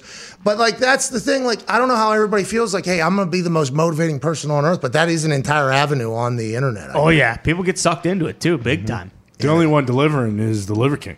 No, no, no. Gary No, V. Gary V. is Gary the V. Everyone's Godfather. Gary V ain't Steve delivering. Weatherford's crushing. Hey, What Weatherford did also. Connor co- say? Who's the liver king? Liver, The Liver King. King. Liver King's Yeah. wild. Liver King here. Hey, Liver King and I Liver don't know that Kids person. really. Uh, I had a. I had a they almost got shot out on SmackDown because I happened to be in a in a six seven hour phase of watching his videos. Yeah, Liver King almost got a pretty big shout out. So Like- somebody did something. I, it was I was probably going to call it a punch to the liver. Yeah. and it was just going to go into an entire thing. Like a, he like runs like an illegal organ ring. no, no, he eats them. Oh, he Yeah. eats yeah like hearts and shit and liver Livers. queen. Oh, so he, Livers. but he, He has, eats he gets livers. them then Livers, from- yeah. Oh, that guy. Yeah, I know. Yeah, yeah, Liver King. He's this guy now. I mean, at least he's jacked. That's for sure. That's a well, he's jacked because his testosterone levels are so high because he eats livers. Isn't Mm-hmm. that right, Bailey? Bailey, isn't that? yeah. Bill knows. He eats livers, which jacks up your testosterone levels Yeah. naturally. Bone So marrow. that is why he looks the way that he looks. Yeah, he does drink bone marrow. That's like every day of his life. It's a lifestyle. What is this guy, Bill? What's his thing? Uh, this is just the guy that lives off, you know, the way that we should be living, like simulated hunts. You know, like uh, you should go out and kill for your food, eat it all. Caveman. Yeah, Agreed. Yeah, he's caveman, but he has a word for it. What is that? what do you mean simulated hunts, Bill? Uh, y- he uh, he gets his heart rate up to a certain point that you know would replicate people that used to go hunt their food, and then he can finally eat. Weapon. That's fucking nice of him to do that. Yeah. That's Wait, does he kill him by hand with bow and arrow like old school or what? Well, just real quick, you go to those Civil War reenactments and stuff. Like, give them a thanks because we're not getting to see it. We're getting a chance to watch a fucking caveman operate. Yes. Right. This is in the modern times. That's what you're saying, Bill. This guy, caveman. Yeah, it's like he sleeps on like plywood beds and everything. Can't oh, have a Caveman. phone in the room. You know. Liver King, equal sign, caveman. See, but he does fly private. I've What? Seen, yeah, I've seen that on his IG. I think he flew private all the way to Africa. appears to be on Wow. some sandwiches as well. no, he's not. Those are the sure. testosterone levels are high from the liver. yeah, he's Yeah. drinking bone marrow. I misunderstood. I'm sorry. Yeah, you're an idiot, dude. That's unbelievable. That is a slanderous term to the caveman liver king. Guy, Yeah. guy is kind of like Gumpy on the ooze. Put him back up there. Gumpy, why don't you start eating liver, dude? this is come you. on, Gump, let's go. This is like six, seven months. Liver sandwiches, Paul. Yeah, eating liver sandwiches. Him and Champa. Imagine. Oh, Chomper Where does he looks live? unbelievable. What's that? This guy? Where- yeah. Caves. the wild. Oh, He, wow. he, do- he does now. have a Caves. palatial estate that he lives in. So Well, I can't blame him. I mean, if the cave people were able, by the way, pretty sexist. I'm so sorry. Cave people, I will say. Oh, Sure. true. Cave people, if the He cave. did. Well, you said 'cause- cave people first. Well, and then cave woman, too, I guess. Yeah. Is, Yeah. So this cave man, liver queen Exactly. is Woman. cave woman. Yeah. Right. And then liver kids is cave kids. I don't want any ageism in there either. no, no, no. Well, He's no, a Texas boy. But if the cave people could live in a house and fly private, they would. yeah, Yeah. the king and queen of the cave people were, you know, riding the cleanest rocks in town when you know it was going on back then. I don't want to get too far off track, but here we are. You know, um, at one point, the person who thought I'm gonna put these leaves right here on this rock, and I'm gonna make a seat was fucking Steve Jobs. Mm-hmm. Think about that. At one point in evolution, the person who, oh, man, this, seat- man, this hurts. You know, grabs some leaves, bundle of them, mm-hmm. puts it down, sits on it. Everybody's like, this guy fucking, or oh, lady, sorry, cave lady. This guy's a phrase. Ah, guy is dude. This human is the smartest human of all time, probably for an entire generation. Mm-hmm. I assume he lived off that for an entire generation. Then wheel person came. Yes. Yeah. And then wheel person. Oh, oh my God, this is fucking. What about fire person? this is Well, Eli- oh, Wow. Fire person. Fire person was. They were they were a witch and they were burned at that fire. Yeah. yeah. Because the seat guy, someone also or woman, someone also could have came up behind them, clubbed them in the head, taken their seat, then and took all credit for it. Oh, so you're saying people taking people's trademark or patents and then just making money off it themselves? tale as old kind- as time. Yeah, so you're saying that be- literally began with gay people? Yeah, there's a good chance that immediately after that guy took leaves down, that Or girl. or girl, right, uh, that he was stabbed in the throat with like a spear or something like that, and then they just launched his body off there and said, "Hey, look what I just did! Fucking seat. This is really comfortable." Yeah, that's kind of how it worked. That's why Yeah. that's why Liver King wants to get as jacked as he can so he can steal all the Correct. ideas of Exactly. the other cave people. exactly. Happy we came around to Genius. that. Thank you, Liver King. AJ, any questions over there? Man, I got so many. Yeah, so many questions. Any follow ups? This Liver King guy. First off, I'm glad you. I've never heard of him. I will definitely seek him out and see what he's doing. Oh yeah. Look at the glee in his eye. I know. this guy is. So, I like it when I find somebody I haven't found, I haven't seen yet. Yeah. Hey, Liver King's awesome. I seen him walk. He was doing a farmer's walk with mm-hmm. like Yeah, whole family. a seven thousand pounds that appeared through his entire yard or whatever. It was incredible. Yeah, you six hours. I did like a good six hour run with that guy. Yeah. on a plane, off a plane. You know, through some driving. I was like, this. How did I not know this human existed? And then, you know, I kind of moved on. Is it but human mm-hmm. livers? I don't believe so. No. I think they're animals. Cows, cows. It's Yeah. a What big he's cow. killing. Cows. It's a big cow. I seen a big cow liver. I think it was.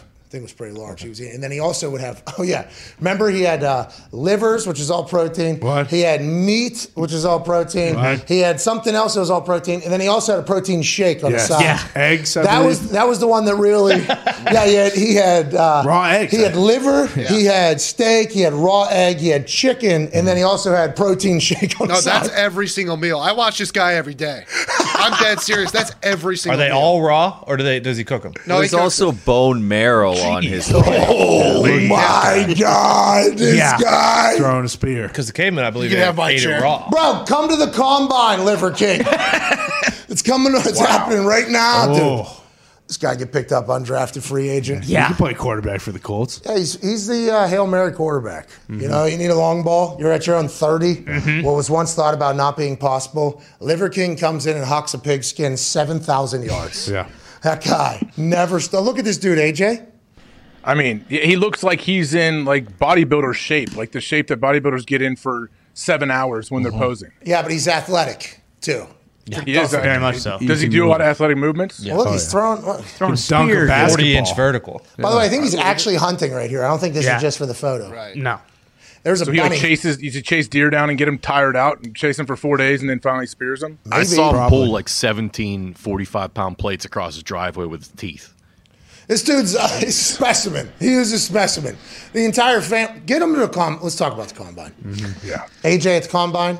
We're having uh, Daniel Jeremiah join us in about five minutes. So a lot of kill time here until somebody who actually knows what the fuck's going on. We don't have a clue of who's over there. I learned Cam Heyward's brothers right now, Michigan State. Guy's a player. Oh yeah. Should have known that, obviously. Great player. Is he? He's a guy? Tight Yeah, end, he was fullback. like a running back at 1st then he went to wide receiver, then he went to tight end, and plays a little fullback. Always makes great plays. So he's he's like highly sought after in this entire thing. I, I don't know. They know. have him going uh, about like between five and seven. Oh, to New England. Picks fifth and seventh. No, pick? no, no, round. Okay, thank God. I was about to say, man, I made a fucking ass of myself. if he was going to be pick six, I said, Cam, I said, what do you got going on out here? He's doing NFL Network, and my brother's out here or whatever. He's going in the draft. I'm like, your brother's going. That's awesome. Good. He's a Heyward, so he's good at football. That's literally what I said. And he was like, yeah, yeah, he's pretty good. Yeah, he plays tight. And then Diggs came in and saved me. He was like, tight end, the guy runs a lot, whatever. And then Diggs pivoted to a different conversation immediately, wanted inside information on what's going on with the Steelers, Hell yeah, which I respect and do appreciate. Uh, so I never got into it. But yeah, there's a lot of.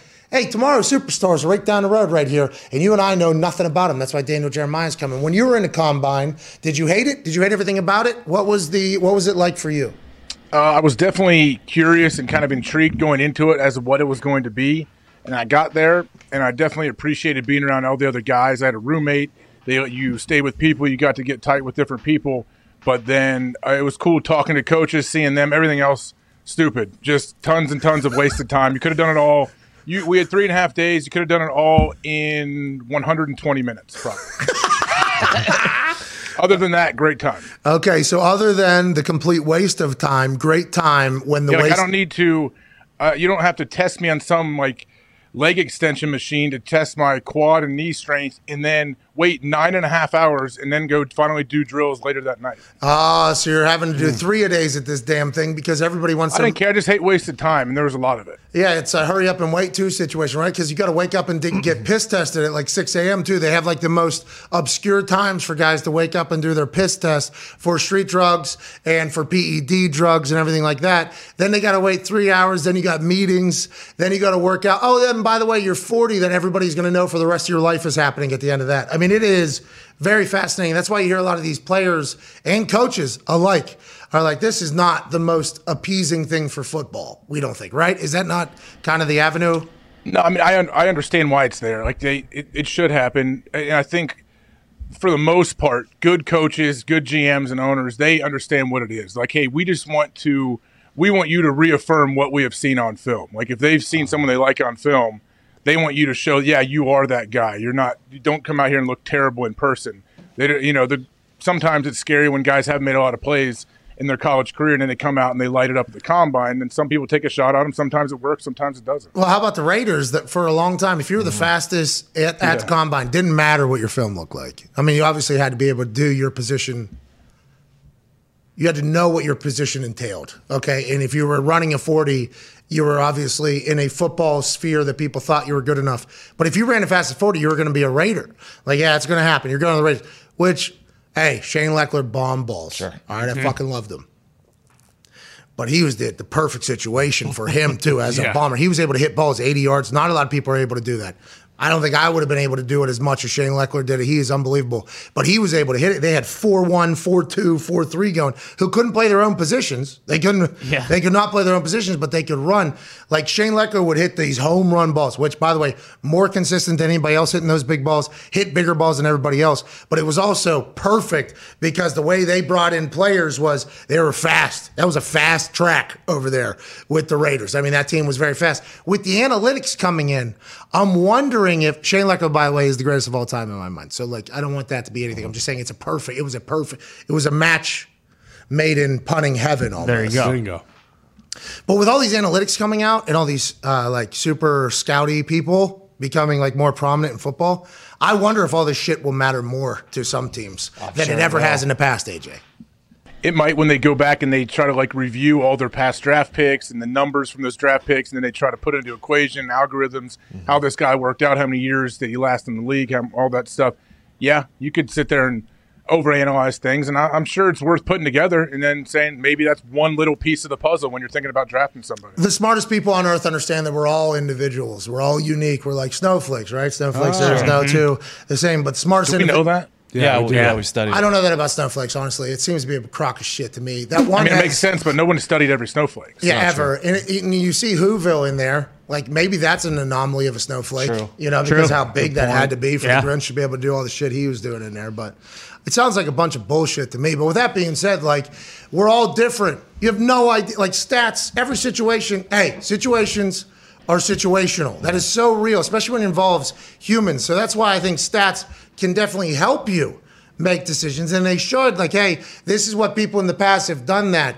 But if it's not 100 to zero, and if it's not like you have no idea what's going to happen because who says that AJ Hawk isn't going to be a bust? You know, like, who, who mm-hmm. says that he's not? AJ, I assume that if it wasn't for, you know, your incredibly hard work ethic, your incredibly hard head, the situation you were in, your film study, everything like that, you didn't make it. But a lot of guys just kind of flutter out. Every situation, you can't just, like what worked in the past isn't Yeah, There's a necessarily lot of luck work. involved. The injuries obviously play a huge role. Like you could, guys get drafted and it may not be the right scheme, and then all of a sudden they, they get going, and then bam, they get hurt, and they can never get back on track like that. Yeah, a lot of it depends on where you go, how it works. That's why it's never there's no like exact way to go about it. So that's why I think the NFL is so fun because we really don't know. That's why I don't envy decision makers. Joining us now is a man who does all of the research just like he was a decision maker. Oh yeah. Man who probably one day will be. Oh, Yeah. You know, that TV thing over to the old thing. It happens, and every time this guy's on TV or in a microphone, he absolutely crushes it. On his Twitter bio, we've seen Amazon Thursday Night Football. Excited to know what that means because there's a lot of chatter around that entire thing. He's obviously works for NFL Network, Chargers Radio. You can see and feel him on Twitter at Move the Sticks, ladies and gentlemen. Daniel Jeremiah. What's up, dude? What's up, boys? How we doing? Hey, we are great. Thank you for joining us. You give us the best conversation about this type of shit every year. I want to let you know that, so we appreciate it. Appreciate you. Yeah, no problem. We appreciate you, man. Hey, thank you, dude. By the way, where where am I right now, Pat? Where am I? Uh, looks like you're in a locker room. No, for your uh, hold on. Oh, yeah, I wouldn't know what that looks like. That's way too nice for me. That, I think you've hit. I think you've hit a couple punts up here, dude. hey, what is that? The NFL Network suite? Is that kind of how everybody watches the entire combine? Every team has their own suite, and then Yeah. the networks have their own suite, or you guys are the only ones? No, no. Every team has their own suite. It's totally different than what it was. Um, you know, when I was when I was scouting, everybody was out there, out in the stands and doing all that stuff, and and it was like a like as a young scout, you you were on like the the run. You had to go get the Subway sandwiches. And now they've got like these suites with catered meals. These young guys, dude, like just so they got it so easy. Oh, wait. Hey, Cam Heyward just got done saying that to the young NFL players. And I assume old coaches say it to young NFL coaches. I mean, it seems to be a much different style, but you're living it up. It looks like dressed well, enjoying the suite, probably having a, some food, maybe cocktails with Rapoport. Ooh. Fun. You want to see? You want to see what we got here for Yeah. our bread? Is this Let's. NFL Network up here? All right. Rapoport probably drank all the booze. so Yeah, it's for probably- sure. The booze is gone. Ooh. Wow. Got Oh. your little coffee machine here. Okay. Then we got then we got the uh, Couple snacks. That's like a plain snack thing. Yeah. Oh, dynamos are fucking good, dude. so we got some of that. And then oh, how long these little? That's a. There, nobody's eating the the celery. Some type of a little handover thing. So that's that's what. Oh, you they're There's gonna a bring. little tour. Hey, they're gonna bring hot food in, right? Because you guys are gonna be there for what the next forty-seven hours. Yeah, it's long. It's very long, dude. But I, I, I love. I'm like, I guess I'm a weirdo, dude. I love this event, man. Like, I, I love it. I, I just love getting out here, seeing these guys move around. You get a chance to watch these guys. You, you see them on tape, and you're studying this these long hours studying tape, and it's like now you get to actually see what their face looks like. They take their helmet off. You get a chance to see these guys and, and, watch them work. It's always fun. Okay, so you have a top 50. We we took a picture of your top 20. Whenever you think about these guys that you're projecting to do well, there's a lot less quarterbacks than in other classes, right? This is a very, very uh, drought year almost for quarterback needy teams. There happens to be a lot of them. But when you go through this list, is there anybody that can move up from this combine, or is this basically locked in and the combine means absolutely nothing? No, I mean, look, you, you can help yourself. Um, you know, to me, you, you got to do something exceptional, right? You got to do something pretty incredible to get out there and, and kind of and make a big leap at this point in time in the process. The tape is always going to be more important than anything else.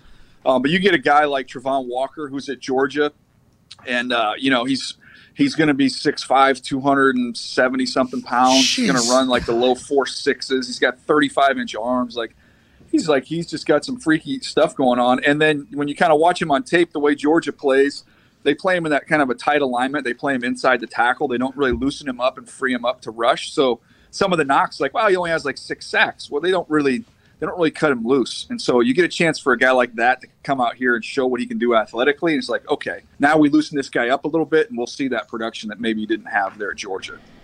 Daniel, how much like business do you witness going on? I know all the agents are there, the, the front office from the teams. I know speaking to different agents, like that's where they go. They go to the combine when they want to talk to the teams and get their guys deals and set things up for the future. Do you witness a lot of that? Yeah, I mean, you go out to uh, Harry and Izzy's last night and have dinner, and you see every you, all the NFL's in there, and you see a mixture of agents and teams, and they're talking about you know laying the groundwork, I should say, for for what's getting ready to take place with free agency, kind of gauging where the market is for guys, and you start hearing, you know, as you go through the week, you start hearing who some of the hot names are, and who's got a lot of juice uh, moving forward. So I think a lot of that stuff, a lot of that groundwork gets laid this week. Okay, so when you're at Harry and Izzy's, which is same kitchen as St. Elmo's, uh, mu much more modern, updated situation. Okay. Right. So Harry Nizzi's is, and I think I believe the sheriff has potential partial ownership in it as well. Really? I think so. Yeah, I'm not 100 percent sure. Place is fantastic. There's a lot of great places, and Indianapolis loves hosting it. But just like you're talking about, it feels like so much gets done. How much are the coaches paying attention to what's going on on the field? Because we saw uh, McVay, Shanahan, and Bob Saleh say, "Hey, we're not going," and they're all friends. And people would say, "Well, that's the Rams, that's the Niners, and obviously the Jets are deciding not to go, who have four picks in the first 38." Do you think like coaches don't really get as much out of this outside of the networking and socializing when it comes to the event? And is this something we should look forward to or think about is going to happen in the future? Well, you know, I think since the world kind of turned to Zoom um, and Face and FaceTime, being able to be in those interviews without actually physically being in there, that there's some value for that. They can stay, they can continue to kind of catch up on the draft process. The coaches don't get a chance to start on this stuff till after the season's over. So, um, you know, I get it from that standpoint. And the coverage, you know, we, we have, you can see almost everything we got going on here. Plus, you can watch the video of the workouts as well. So, I kind of, I understand it, but I, I personally think there's value in just being around these guys. Like, if you guys are going to hire somebody for your company, I think the more time you can be around them, it's going to help you make the right hire. Maybe more importantly, help keep you from from making the wrong one. I agree. I concur. So, uh, Daniel, I know there was like all this, uh, you know, this controversy leading up to the combine, I guess, about them not letting players come in. They're going to create a bubble and all this stuff. Now they let that go. There's no bubble there. So, are guys walking around with teams of 15, 20 people with them? Like, what are they allowed to have, bring everyone they Anybody want? in any geese? Any body gurus in any geese? I, I know I know like the faces of all these trainers because you see them at these things every year. I don't know. I God, I'm so terrible with names, but they're all here, dude. They're all muscled up. The shirts have gotten smaller. The arms have gotten bigger, uh, and these dudes will all be running in the hallways, as you guys know, when they're trying to get loosened up like the day and two days before. So yeah, I think the whole crew's here. Isn't that crazy? Because that wasn't like that all the time. It wasn't like that for a long time. And then body specialist performance coaches started coming into the world. Body gurus started coming in the world. Private off Yeah. Calvin Johnson didn't even bring shoes. Like he wasn't even going to run here. He didn't even bring football cleats. And then like on a whim, like we'd interviewed him the night before and, and going through the interviews, he's like, yeah, I'm not going to run. And I remember Ozzie or some of the guys kind of gave him a hard time about that. But anyway, us on the line. Everybody's running. He's like, yeah, uh, let me borrow some cleats. Borrow some cleats and ran like four three four. He might have done it, by the way. He's such a good businessman. That might have been something he actually. I'm going to act like I'm not going to do it. I'll take Uh-huh. somebody else's shoes and then we'll do the entire thing. But that whole thought process of the body gurus being around and taking care of them, I think because we know more about the body now, that's why that is more uh, alluring for people. I think it's always been around to do stuff and do like private body specialization. But now it's become like if you're a high profile athlete and you're not doing it, you're lacking behind. Do you think that's why we see it seems to be faster every year? Every year it seems like holy shit. I don't know if the top speed is becoming faster, but more people are hitting that top speed. Do you think that is why that is the case? And do you think that trend will only continue as well? Well, look, I, I know you guys went to big time programs. I, I was at Appalachian State, but like we ate hamburgers and hot dogs every day for food. Like we didn't have there's no nutrition program in colleges. This stuff is all trickled all the way down. You know, where these guys are more more cognizant of what they're eating, what they're what they're doing, how they're training. So I think it's that's you know probably one of the reasons why you, you see these guys that the speeds continuing in depth is is what you're saying. You know, it used to be you'd see one corner, two corners run low four three, mid four three. Everybody else was high four fours. There's like a big gap. And now it's like, dude, you, you'll have 15 corners, uh, you know, four four below. Like it's just it's crazy how fast these guys are. Dudes are 275 running like 445s. It's like, what the f- Wow. Holloway ran four three seven at the at his pro day last year. So fast, so fast. The game's only speeding up until it's not, by the way. Mhm. Just like we were talking Yeah. with Cam Heyward about the big bodies coming back. Go ahead, Tony. DJ, I'm going to try to use you to make some money here. Evan Neal is the favorite to go number one overall, and then Kenny Pickett is the favorite to be the first quarterback selected. Do you see those either of those going any other way? I, I still I think that's wide open. I, I wouldn't feel great about the Evan Neal one just because I think there's too there's so many options there for the Jags. Um, it's not even I mean for me he's not even the top offensive lineman. I have Ekwonu ahead of him, but you know trying to figure out what the Jags are going to do and um, I, I wouldn't feel great about that one. Kenny Pickett, you know, according I think he's the, the top quarterback entering this part of the process. Most of the teams that I talk to feel like he's the top quarterback, but it's you know it takes one team. You just you, you need one team to fall in love with you, and that all changes. Do you think there's going to be a lot of moves here? Because I guess Jacksonville is already shopping it. Is there any players that people will want to go up and get? No, not, th- this is about this is about the depth. Oh. Like this draft is you're selling the depth. So to me, I just I, I kind of laugh because you always hear like, oh, they're willing to they're willing to talk. They're yeah, everyone wants to go in reverse. You got to find somebody who wants to go forward. Like that's that's the challenge in this draft, and I, I don't I don't think they're going to have any success being able to get out of there. People trade up for, for quarterbacks. I mean, And- yeah, yeah, and- yeah. It doesn't Now- seem like there's any quarterbacks this year. Now, if you get a DN guy though, who like the guy you said out of George Trayvon or Trevon or I Yeah, should have known his name. He seems like he's going to be a guy. Like, Seems like he is. He's 6'5", 275. He said only at six X or whatever. But if he runs something insane and jumps insane, and then they look back and find some clips. You know, they start finding some clips from the season where they're like, oh, that's our defense. That's against a style of player. You can see how somebody can maybe get excited about a pass rusher, right? Quarterback, pass rusher, that's about it. Yeah, I think it, you, you nailed it with pass rushers. So teams will trade up for pass rushers, but this year there's a zillion of them. Like you, you've got you've got Hutchinson, who I think is the best player in the draft. Um, he's gonna he's gonna test really well out here. Thibodeaux's kind of a wild card. Some people like him, others don't. You've got Walker, who I just mentioned. There's a kid, Jermaine Johnson at Florida State, who, when talking to guys, have been working out.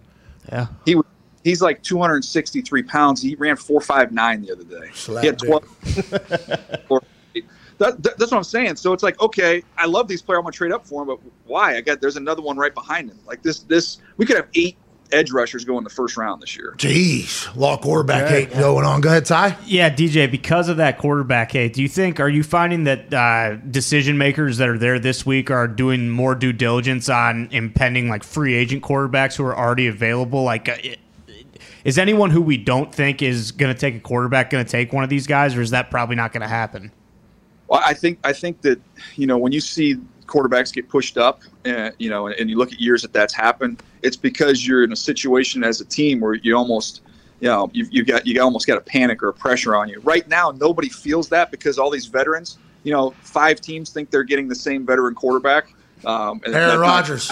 Aaron Rodgers. yeah, exactly, exactly. He's the Colts.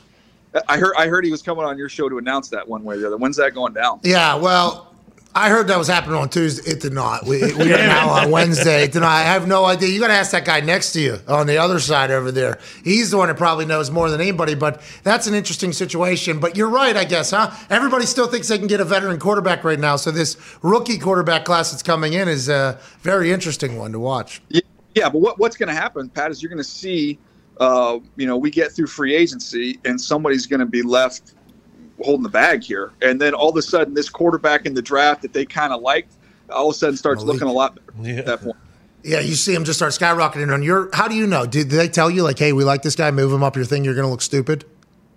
No, I don't really like the mock draft thing. Is that's how you have that movement? I don't really care about that. Like uh, that's just all what I'm hearing. So that I would do that for that. But like my top 50 list, that's like my personal opinion on the players. So I'll defend that. But people that lose their mind on mock drafts, I kind of laugh. I'm like, dude, it's just what I've heard. I mean, I can't unhear what I heard. That's all it is. Yeah, but people do get worked up about mock drafts. We'll have a full reaction to Oh, mock oh, yeah. drafts. I, I assume we look at this because our draft spectacular 3.0. Hey, oh, I year believe. ago, or no, how many years ago? This is probably four or five years ago because I used to have to do a lot of them, like eight of them. Now I think I only do like four of them. But one of them, my son was like, he was like 13, and I was like, all right, buddy, here's how I rank the players. Here's the teams. Go get them. And uh, and I used the majority of his mock draft in that. mock. People go bananas over these things. It was a 13 year old. That is amazing. Go ahead, Connor. Yeah, Dan, how often does like the combine actually hurt a guy's stock? Like why would Hutchinson even like go out there and run if you already think and other teams think that he's the top prospect? Yeah, I mean, Ozzie used to always say, "Fast guys run fast." Like if you're if you're going to test really well, just go do it. Right, just get a chance to go out there and show off a little bit. But I remember, you remember when when Quenton Nelson was coming out, and he's like, "Yeah, no, I'm not doing anything." And like, "Oh, you gonna wait for your pro day?" No, like nothing. Like I'm not doing it. Why? Why would I? I you've seen everything. I don't need to do it. So. I, I think it, it just kind of works however however you want to do it. I think you leave it up to the kid. But I know one thing, gosh, if I could freaking jump 40 inches and I could run that fast, I'm going to do it every time I get a chance to do it. By the way, Quenton Nelson can dunk. Yeah. He runs down the field every single play. He probably would have tested very well. I would assume it would have been just one of those even added things. He's like, nah, no, I ain't doing this. First time I met him, first time I met him, he was at a training facility in Carlsbad, and uh, so I go out there, and the guy that runs the facility says, "Hey, Quenton, this is Daniel Jeremiah. He works NFL Network for the draft coverage." And he, he looks at me, shakes my hand, and goes, "Oh, so you're one of those nerds that just sits in the ba- in his mom's basement and just watch." yeah, nice to meet you. Hey Dan, is it scouting people now? I know you have a scouting background. Is it harder or easier now than it was, say, 15 years ago? I think it's a thousand times easier. Like the access to the video, like I went from when I started like in 03, we were still using beta tapes. So it went from beta tapes to eventually CDs, which was incredible because you wouldn't have to lug around all these tapes. And then it went to having like a huge drive where you could have the video on it. To now, it's all it's all in the cloud. It's all on your computer, and I can cut up the video any way I want. It used to be like, oh man, I think this guy can play in the nickel, and you'd be in a draft meeting and somebody would say, "Oh, if you watch him against Southwest Missouri, I think he got some snaps in there." We'd have to go scramble around and find it. Now I get on the computer, punch in all his nickel snaps, and boom, I can watch him right now. But don't you? Isn't every answer given by the guy all choreographed though and staged? But you don't really get to know the human at all now, as opposed to back in the day, right? Don't you think? Yeah, but there's like the crafty questions you can get around it. Uh, one year we had uh, a bunch of Michigan guys, and they had a bunch of defensive guys, and we would ask them who the leader of the defense was, and they would all say David Harris, David Harris, David Harris, except one guy said, "Nah, it's me." And uh, and we're like, huh? Everybody else on the team says David Harris. So Ozzie Ozzie Newsome goes, well, you guys watch extra tape, right? Who organized the meetings? He goes, oh, I organized the meetings. And Ozzie goes, who held the clicker? And he goes, David Harris. And we go, all right, we're good, thanks. Yeah, you can catch him there, obviously, in a situation. But I feel like every answer given by these young guys, they're like media pros. Everybody's so savvy nowadays, it feels like, those young guys. I got a chance to dap up Icky. I think he's their number two guy, the NC State offensive lineman. And I got a chance to chat with him. It felt like I actually. You know, got seems like a good fucking. All these kids seem like great dudes nowadays. I, like I, I might be right. Am I wrong in that, or am I right? Like, No, I think the vast majority of them are. I mean, there, there's a couple guys probably have a couple questions they have to answer this week, but uh, for the most part, yeah, I mean, it's it's a, it's a bunch of good dudes. Like I just like to get a chance to. You might not get the, you know, the perfect answer, but you learn about their personalities. Um, I was talking to a team when Darius Leonard was coming out, and they said, uh, "All right, Darius, like, what's give me an example of a successful rookie year?" And he goes, he like without batting eye says, first of all, I'm going to take somebody's job, and he, second of all, I'm going to keep that job, and third of all, I'm going to go to the Pro Bowl. And he said that was it. That's all he said. Like, okay, all right, good. And I like the fact he distinguished between taking his job and then keeping it because that, that he's not getting it back. That is unbelievable. So, like, whenever you hear those types of things, you immediately know this guy's a guy, and you have to, you have to get very clever in there, right? Because we all hear from the outside who aren't a part of those meetings. Like this morning, Coach Sirianni, uh, who's here with us, Coach Sirianni. This we've heard about you having people shoot at mini hoops in the past. What did you learn about Sam Howell when he won two of five in your mini hoop shooting game? Yeah, well, it's pretty simple. You know, he, he made two and missed three in a row. He's not a dog. He does not have dog mentality. Jalen does have dog mentality, so we will not be drafting Sam Howell. Okay, thank you, Coach. I hope you had a, having a great offseason. Thank you. Combine's a lot of fun. Beautiful to see. All right. Anyways, uh, but that type of thing feels like a good idea. Like people have to get very creative now because everybody's prepared for everything. Is there anything other than um, like putting a buddy in a pretzel there that you've heard that people try to do in there to uh, get them to open up or compete or be themselves? Yeah, I mean, I, uh, I it's different now. I don't think. First of all, there's rules in terms of what you can ask and what you can't ask now. So it used to be the, the wild wild west in those rooms. I'm, I'm sure you guys, AJ, you probably had some of those where coaches wanted to test you. Um, I can remember, you know, there was a legendary story about a defensive line coach um, who once Jared Allen sat down. Um, but he, he basically called him a coward um, with the way that he played or something. And Then Jared Allen like leaped across the, the table to try and fight him. Uh, so those days I think are over. I think we But uh, it used to be pretty. Uh, used to be different, much different. Oh, we want this guy. Yeah. we thought this was who you were, by the way. Yeah, th- this was all a big. Well, imagine Jared Allen on top to that guy too. I'm out of here or whatever. They're like, yeah, that's exactly what we hoped had happened. That's insane because trying to learn about somebody you're going to invest in. You talked about this is a very difficult thing to do, especially in a very guarded world that we're in. I think the mini hoop and there's like rock paper scissors. I guess happens. Pete Carroll what took his shirt off. Yep, with DK. Trying to open him up, like just trying to get people to be a human for a second as opposed to a robot is a beautiful thing. Uh, we can't thank you enough for joining us. Move the sticks. I appreciate you guys, man. I enjoy it. My by the way, my my nephews, I don't know that they've ever seen me on television in the last 10 years, but every time I come on McAfee, I know I'm going to get a text message and they're so fired up, man. So you got fans everywhere, dude. Well, we're very lucky. We're thankful for people like you coming on the show. Please tell your nephews we said what's up. You could have gave their names and a shout out, but you're a bad uncle, obviously. Ladies and gentlemen, bad uncle, great scout and great man behind the entire combine and the NFL draft. Ladies and gentlemen, Dan Jeremiah. Ladies and gentlemen, defensive end for the Las Vegas Raiders out of Eastern Michigan. Ladies and gentlemen, Maxx Crosby. Yeah! Hey, what's Yes, up? sir. How are you, man? Congrats on the Pro Bowl, dude. Well Yeah. deserved. I appreciate it, brother. Thank you. Hey, no problem. It's very well deserved. I think as we all have learned about your story, we did a little research. Not a thousand percent sure, but would like to get a two year anniversary, I believe, of you being completely sober. Let's Hell go, yeah. dude. Congrats on that. Um, Appreciate it, man. when you come into the NFL, fourth round draft pick out of Eastern Michigan, did you kind of get caught up in the game? Was it what was it you think that kind of did it lead you astray? Was it kind of your thing? And then what was a moment where you decided, hey, I can be an absolute beast in this game if I get focused? Did that happen? And is that where you ended up where you're at now?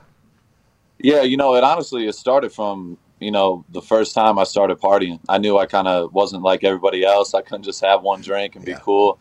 I just kind of hit the ground running. So um, it was always kind of a crutch for me. So um, I feel like it was something that was holding me back, um, and it just kept getting progressively worse and worse. So I finally, you know, looked myself in the mirror, and um, you know, I always, always knew deep down I could be a great player um, if I put everything into it, um, and that was kind of my thing, hold me back. So you know, once I once I committed, you know, myself to football and my family and, and staying away from the, the party scene and drinking and all that shit.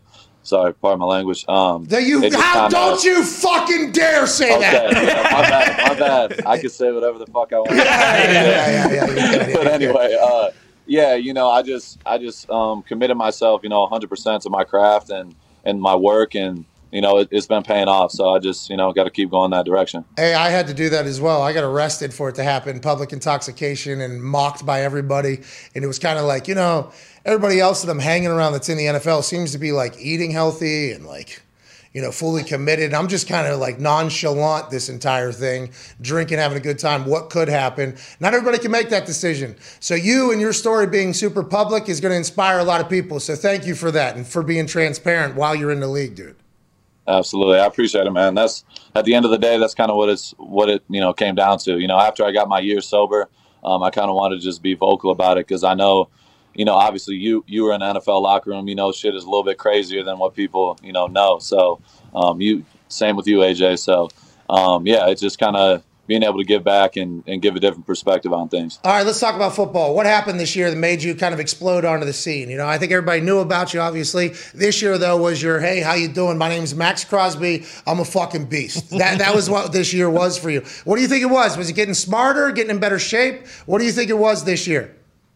Yeah, I think it was just a combination. You know, uh, after my second year um, in the league, I, I was a That tattoo you know, is sick. That is a sweet tattoo, dude. I appreciate Yeah, no it. Um, Sweet. yeah, Yeah. That's sick.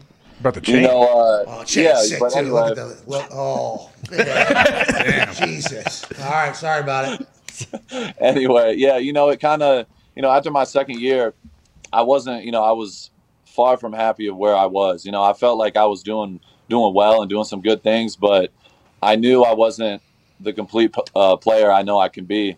And I just, you know, going to that off season, I was, I had to get surgery, get my shoulder fixed, my hand fixed, um, and I just fully committed from meal prep to extra work to being the first in the building. You know, in the Raiders facility from the start of the offseason all the way to the end of the year. So, um, you know, that's just kind of what it was for me. I feel like nobody outworked me, um, and that's kind of my new formula. You know, that's what's been working, and that's what I've you know continue to do this off season as well. So just trying to be the hardest worker in the room and get myself in the best possible shape I can be in, so I could just go you know longer than everybody else. That's fucking awesome, dude. Shout out to the Rock. So what do you know? What do you know about your new head coach, uh, Josh McDaniels, coming in there, and also like what was Rick uh, Rich Bisaccia like? We've heard so much about this dude, how great of a job he is. Like that he did the the letters that we saw the picture of him writing letters to you guys. Like what did he mean to your team? And also like, do you have any? Have you had communication with the new head coach McDaniels, and what do you think it's going to look like? Yeah, you know, with I, I'll start with Rich. You know, Rich, uh, he's one of the the best coaches I've had, um, hands down. You know, just from a when you think about players, coaches, a lot of people think of the you know the younger guy who's cool with everybody, and you know you're able to talk to and have those cool conversations. You know, past football, but Rich was Rich was that guy that no matter what was going on, he would always be there. You know, to have those real conversations, and uh, he would always push you. Like he had like it's hard because Rich is a a lot of people hear the good things about Rich, but Rich is a motherfucker. He, he like, he'll, he'll, he'll let you know if you're not if you're not up to that standard. He's to let you know, and he'll make it public in front of everybody in front of the team. Um, but he, you respect him at the same time. So everybody had that mutual respect for him, so he could be real honest and be an asshole when he needed to be, but everybody respected him because he knew he everybody knew he was coming from a genuine place. So um, that dude, I, I love that dude to death. And obviously, you know, I I went to the end of the you know end of the world to try to you know have him back and things like that. But that's the nature of this business. You really have no control, you know, at the end of the day. So I just did my piece, um, and I felt like you know that that was what it was. But you know, Coach McDaniels, you know, he's he's been awesome. You know, ever since he got in, he called me right away. Um, all the new staff, they've been you know communicating with me and seeing me in the building every morning, and um, we've had some awesome talks. So um, yeah, you know, I'm looking forward to it. Um, I'm obviously going to take the things I learned from Marinelli and Rich and all those guys um, and keep applying that, you know, in my career. But you know, obviously, Coach McDaniels brings a whole other you know aspect of it, and he's he's won a lot of games. So um, I'm looking forward to it for sure. Yeah, and it sounds like you don't care about the work. That like, that's all you do. Like you're just a worker, so it doesn't give it because that's always the narrative about the Patriots. Like, oh, it's going to be hard. It's going to be hard, and I don't know if that's what Josh McDaniels is going to do. He's already had a chance to be a head coach before, went back, dabbled a little bit with the Colts, turned the plane around, actually landed in Sin City. Now I'll be excited to see what this iteration of Josh McDaniels will be as a head coach. Speaking of Las Vegas. It looks like, hey, you got a nice setup over there. Hey, that's blue skies up there. You in Vegas full time? Yeah, love it over there. Got some palm trees. Oh, wow. It's beautiful. I love it out here. Yeah, do you? I mean, it is. You would think, as somebody who decided to become sober when you were in Vegas, I think I'm not 100 percent sure, but that would be a tough decision. But for the Raiders fan base and for those home games and how you guys have been accepted in Las Vegas, it seems like a perfect fit.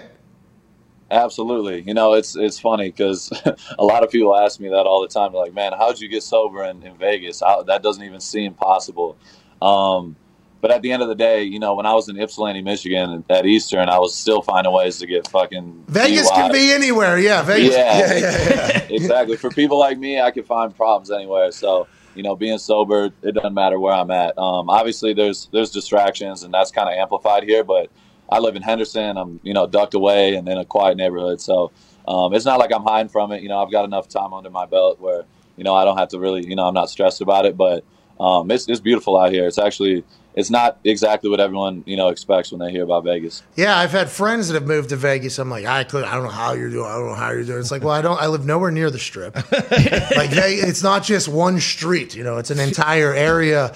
And I've heard it's gorgeous out there. The weather seems great, and I think it's like very affordable. Like some of these houses, if I do recall, like guys were buying mega mansions out there, just having a good time. Congrats to you, man. You're going to be a pillar of the Raiders in Vegas. Brand new team for the next ten years. That has to feel pretty cool too. Do you do you respect that? Do you appreciate that? With and do you talk to Mr. Davis at all?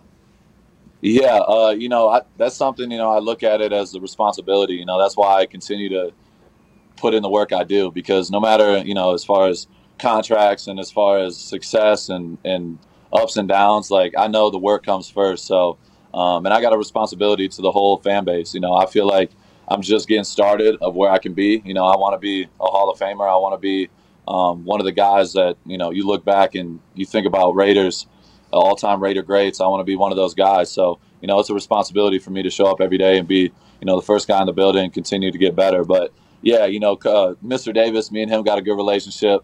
Um, you know, he's one of those guys that you know he bleeds silver and black. He's he's at every game. He's you know he loves Raider Nation. He wants to do what's best for us. So yeah, he's a he's an interesting guy. You know, he's he's uh, Yeah, we- he's a different dude, but he's he's awesome. Yeah, we saw him with a starter jacket on, with a backpack, sitting down in a high back chair. Oh yeah. In a, uh, in the, after the one per club meeting, Yeah, he had a silver jacket on, a backpack, and sitting down with his backpack shoved up over his head, looking up at the media, giving answers. It's like this dude does not give a damn. About, this guy is awesome. And then what was it outside? They were trying to ask him questions. Yeah. Gun, Gun dinner. Go dinner.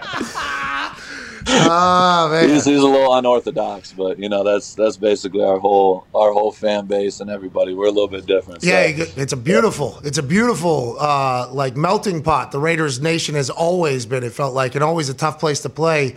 And it feels like you guys win games that nobody expects you to win. You're in a obviously a tough division, and whenever we chat about the Raiders, it's always like, hey, they're going to win games that nobody expects it to, and then something will happen at the end.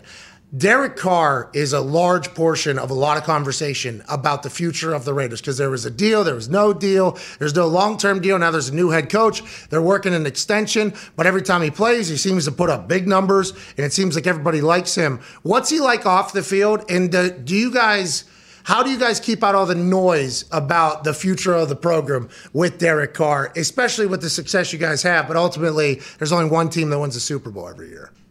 Yeah, you know, obviously for some random weird reason, Derek like is always the topic of discussion. I see him trending on Twitter and always being talked about. And you know, it's funny because I feel like just being a part of the Raider Nation and this you know market, like people are constantly talking about us, and there's constantly drama and crazy shit going on. So you know, Derek being being the face of it, being the quarterback, you know, he gets the brunt of it, um, no matter what. So you know, I feel like you become numb to it after a while. You know, in my position, I know I'm not the quarterback, but I'm a captain, and you know, I got responsibility, and I'm, I'm talked about a lot. So I feel like it's just you kind of get numb to it after a while. You know, people are there's either negativity or positivity. There's either drama and coaching and players doing shit, and there's just constantly stuff going on, and you just kind of become numb to it um, after a while. So you know, Derek does a great job. He's he's an awesome dude. You know, he uh, he's just like us. You know, he's he's a good dude. He's down to earth, and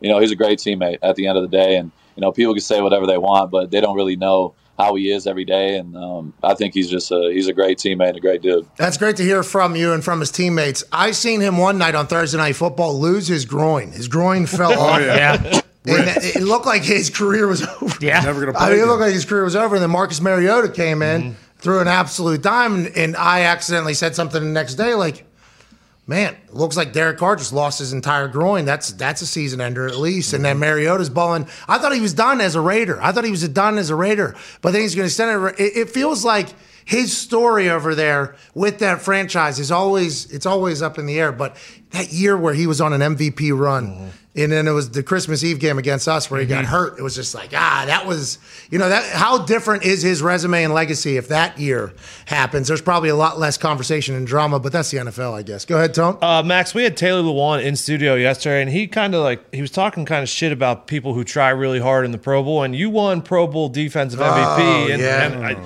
I'm not saying you were trying hard, but you were trying a little harder than other people. Did anyone give you any shit for that, or did you get a sweet prize for getting the MVP? It was in Vegas. Yeah. Uh, Vegas. yeah, that's that's funny. I know Taylor. You know, Taylor likes to talk a lot.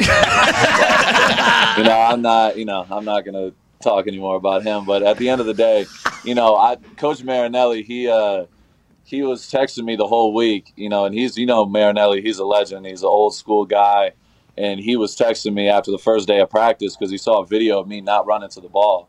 He's like, "You better get your ass running, blah blah blah. You better. The standard is the standard, blah blah blah." He's like, "Show everybody what the fuck we do." And blah. I'm like, "All right, shit." So I start practicing a little bit harder during the week and doing my thing. And then once I got to the game, I was like, "I'm not just gonna go out here and play patty cake. Like I'm gonna actually work my moves a little bit, but not kill anybody at the same time." So there were some guys on the field that were a little sensitive, but it is what it is. You know, we were in Vegas. I had to go out there and you know put a show on for the fans one last time. And you did, by the way. Oh, Are yeah. you not entertained a couple times? Win the MVP and their place goes crazy. Somebody was uh, chill the fuck out. Is that what they were saying? Hey, hey, third year.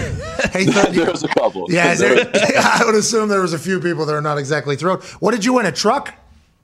Uh, no, I got a I got a twenty thousand donate uh, twenty thousand dollar donation to my uh, my Stand Up for Pits Foundation. So you know I'm saving a lot of a lot of pit bulls' lives out there, and that's that's all I can ask for. Okay. Here we go. I have a Oh, yeah. I have a pit Sharpay currently going through a little bit of an infection. I appreciate what you're doing over there. Go ahead, Ty. Maxx, we were talking about how much bigger you are in person, and I don't know why I didn't think you would be before I saw you at the Super Bowl. But like then you look at like your combine stuff and your measurables. I think people who maybe don't know that much about you would assume you went to Alabama or Ohio State or something like that. Like, did you grow into your body late? How'd you end up at Eastern Michigan? Yeah, so I was kind of, you know, I was a late bloomer. Like I was, I didn't grow until like my senior year, like my junior senior year. I grew like four inches. So I was a middle linebacker my whole career, and I was like a short, stockier, chubby dude. And then all of a sudden, I got way taller, and I was like, obviously, I can't play middle linebacker, six four, six five. So um, they moved me down to the D line, and I played a little bit of tight end, but Eastern was the only school to offer me. They uh, they offered me right before my senior year um, before I ever played it down at DN. So that was my only offer, and I took it. And obviously, I got family and everything back in Michigan, so I felt like it was a perfect fit. And at the end of the day, I just wanted to play D1, so they gave me that opportunity, and you know, we, we got to go there and, and change that, that culture around. So it was it was dope. I think Robert Mathis, right, said that he loves. Yeah, Robert Mathis said Mhm. like he loves your game or whatever. Yeah, he he's did. a, he's a big fan. He runs uh, something called the Gridiron Gang, where people come train. He runs like camps basically every single day. There's pro guys, there's college guys that get in there. Do you work with anybody? Do you watch anybody's film? Who who are some people in the pass rush world you think that have influenced you or continue to do so?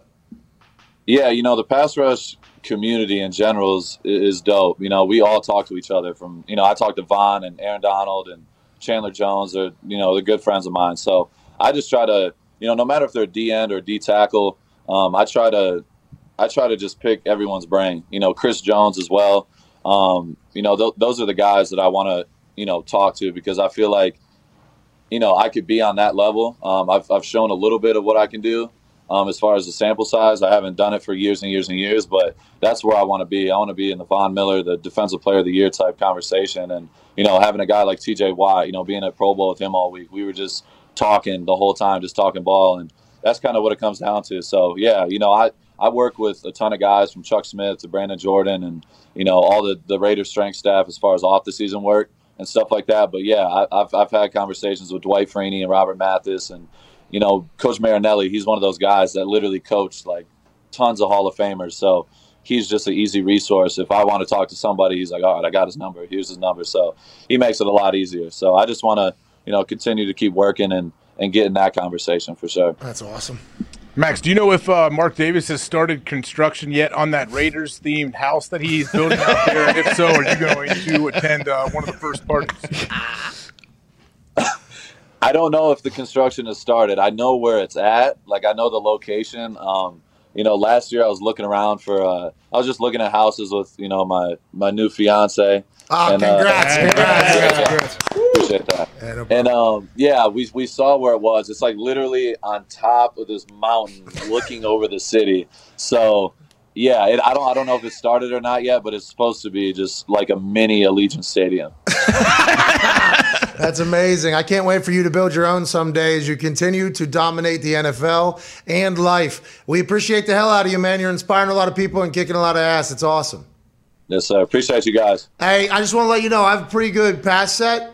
So, like, we ever get in real life, keep the confidence high whenever I potentially, you know, you know what I'm talking about? A little bit Yeah, of, a, you know, don't let these mitts get on you. These mitts get. Wrong punter hand. Yeah. Oh, yeah. Yes, exactly. You know what I mean? Got to catch the ball. Is there any guys you played against that? Holy shit! This is a grown ass man when they put their hands on you. Tyron Smith. I played Tyron Smith this year. That dude is he literally his hands are this big. if he puts his hands on you, you're done. There's no no chance. That's the entire game for the offensive lineman, right? That's that's the entire. They're just trying to get the paws on you. Yep, absolutely. It's hand battling all day. And when he got his hands on you, it was just a little bit more of a feel, like your body compressed a little bit more, or what was it? Yeah, it was more like I felt them hit my chest, and I assumed, okay, I'm gonna just keep working through it, and there was no movement. My arms in place. I was stuck. Uh, that's awesome. Keep growing. One day you're going to be that guy doing it to people. Ladies and gentlemen, Maxx Crosby. Thank you, buddy. Speaking of being back, there's a man back in a head coaching role in the NFL. Formerly of the Bears, the University of Illinois. He's been coaching for, I don't know, like 50 years at this point. Yeah. Signed, beard, delivered. New head coach of the Houston Texans, Lovie Smith. Sir, Hey. How you doing? Thank you for coming in. I appreciate you. Thank you so much. God, that beard looks good. Yeah. Wow. Clean. Uh, if you want to put on a headset, you can. It's up to you. AJ Hawk will be in the camera. He's in Ohio. He, I don't know if you know uh, AJ or not, but uh, yeah, do you do you know AJ? The Bears, obviously, the rivalry goes a long way. You now, okay, are being tasked with being the head coach of a program that seems to be in quite a turnover. Now, last year you guys were able to win games. This year there's a lot of turnover. How excited are you to be back in that seat? And what do you kind of look at the next couple months here as we get ready for the season? Pat, there's 32 of these jobs, so very excited about it. Um, you're right. We did some good things last year. Uh, football has been my life forever, and to continue to be able to continue to do it, um, so many great relationships throughout, and to you know come down to Houston, a new group group of guys, and uh, you know, I'm a Texas boy too, so high school football in Texas and then get a chance to lead your professional football team is pretty special. A lot of work to be done. We realize that, but uh, the process has started. Only one Super Bowl champion every year. And the fact that, you know, you go from Chicago and then you go to college and everybody's like, wait a second, is he going to stay? And then you come back to the NFL. What did you learn anything in your time down there? Or were you like, I need to get back to the NFL while you're down Well, a part of that too. But, uh, uh, I think every year you coach and um, you learn something. You know, different athlete, young athlete. Um, there's a lot of other things that go along with coaching college football, just not football. You know, just a period of coaching football all day, as much as you want to grind just on it. Uh, that's what the NFL gives you, and to be able to get back in it. You know, I learned an awful lot. You know, it's a different college game. You know, on the defensive side of the football, uh, no huddle offenses. You know, don't really care an awful lot about. You know, the quarterback. Well, not I should say an awful lot about him. It's just that quarterback run oriented offenses. Yeah. A little bit different, but to get back into the NFL, um, it- it's been pretty special. And last year, even though we lost a lot of games, um, there's a lot of you know, and for me to move into this role and having a chance to be with the players last year, feel like I have a you know step on it, staff wise too. You know, Pat. You know, one of the guys. You know, being able to get Pep Hamilton. you know, Yeah, Pep, I know huh? Pep, yes. You know, uh, George Warhop. You know, some of the older coaches that I've had a history with, along with the, the current staff that we have. We're pumped up. Yeah, and I, it sounds like you should be. And I think everybody that's ever worked with you or played for you uh, is pumped for you to be around. I don't think I've ever heard somebody say, you know, I hate Lovie Smith.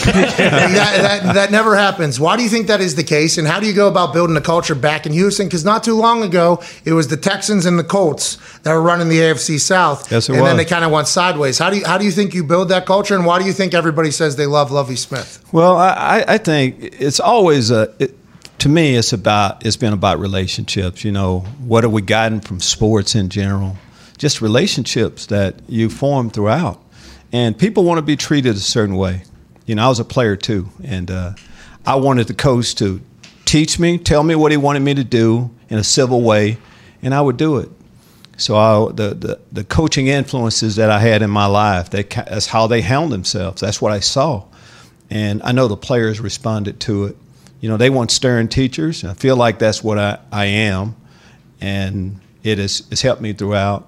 Uh, the relationship I have relationships with uh, everywhere I go. You know, players. There's former players there, and being in that fraternity is pretty special. Yeah, well, you've been around a long time dominating. AJ has a question for you.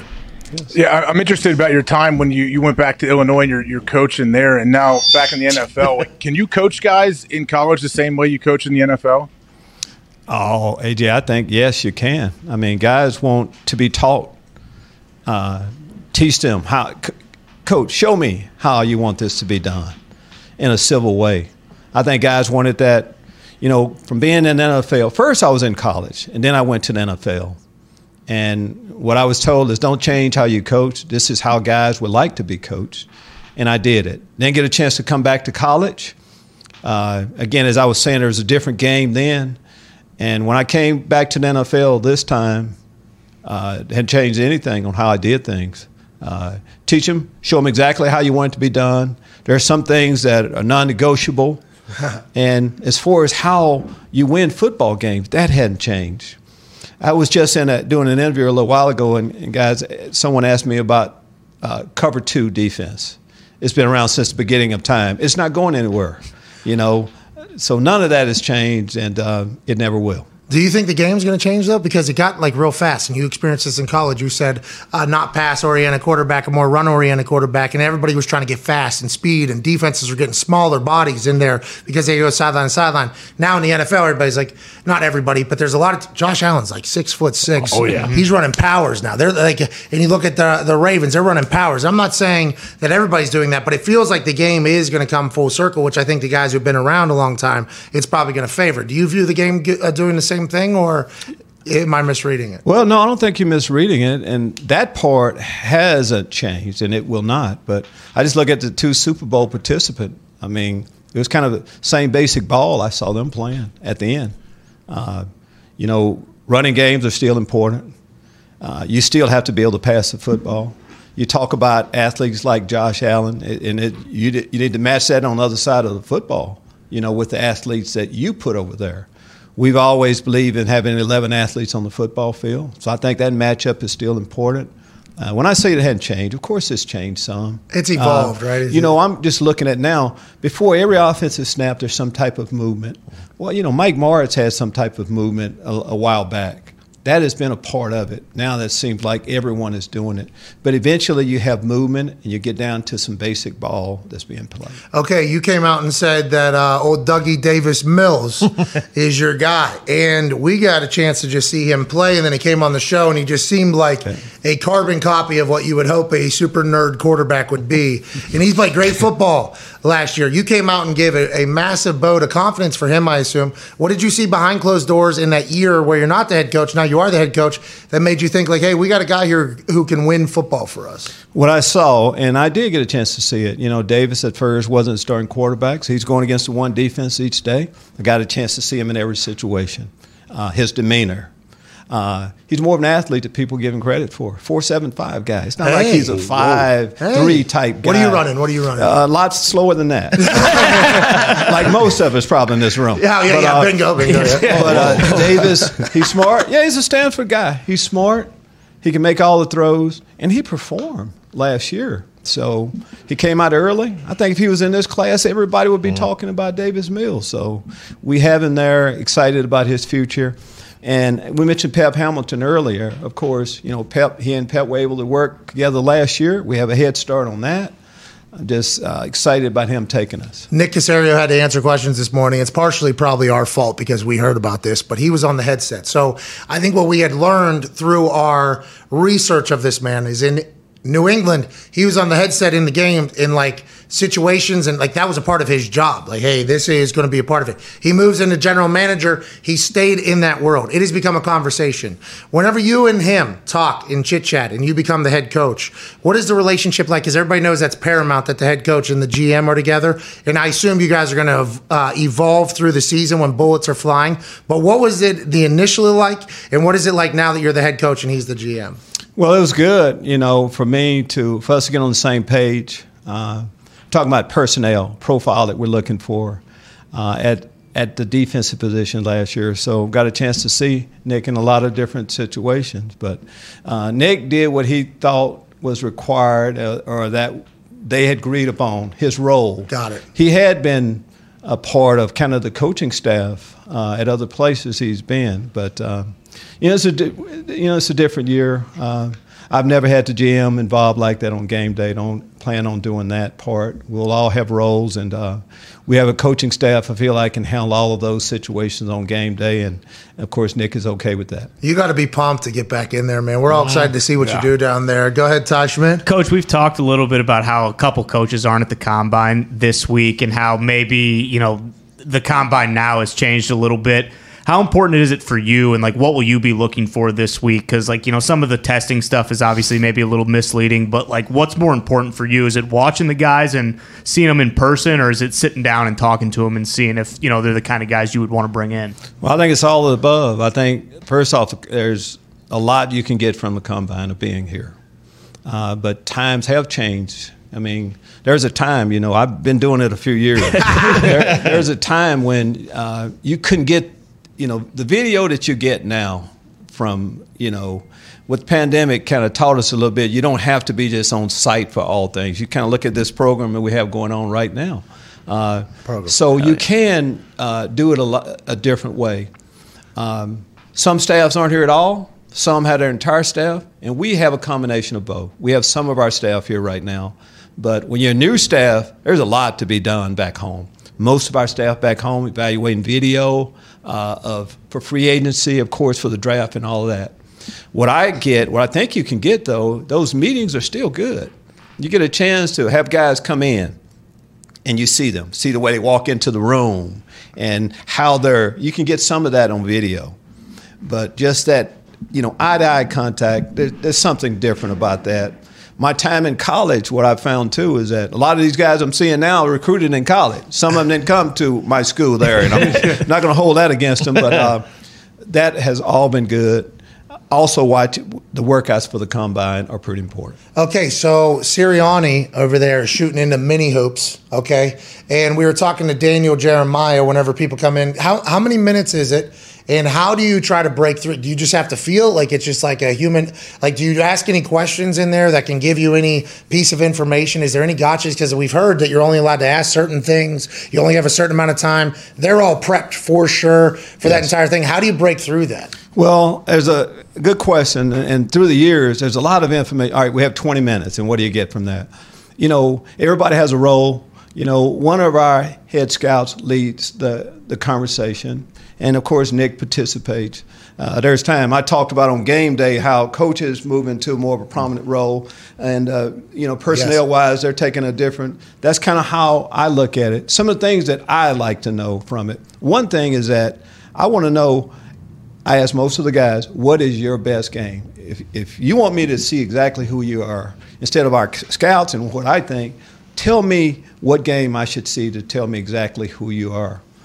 And then just listen to their story as much as anything. These are guys that you don't know. Yeah, you try to pick through all the like the rehearse stuff too. That's an interesting thing because that is the most important part. The culture of your locker room will always be so important. Everybody looks at these stats and analytics. The team is such an important thing. That is an important thing, and, and just keep in mind too. This is just initial step. This is like the first date. That, that, that's what it is. So you're just getting a little bit of information. You're going to get together a little bit later on.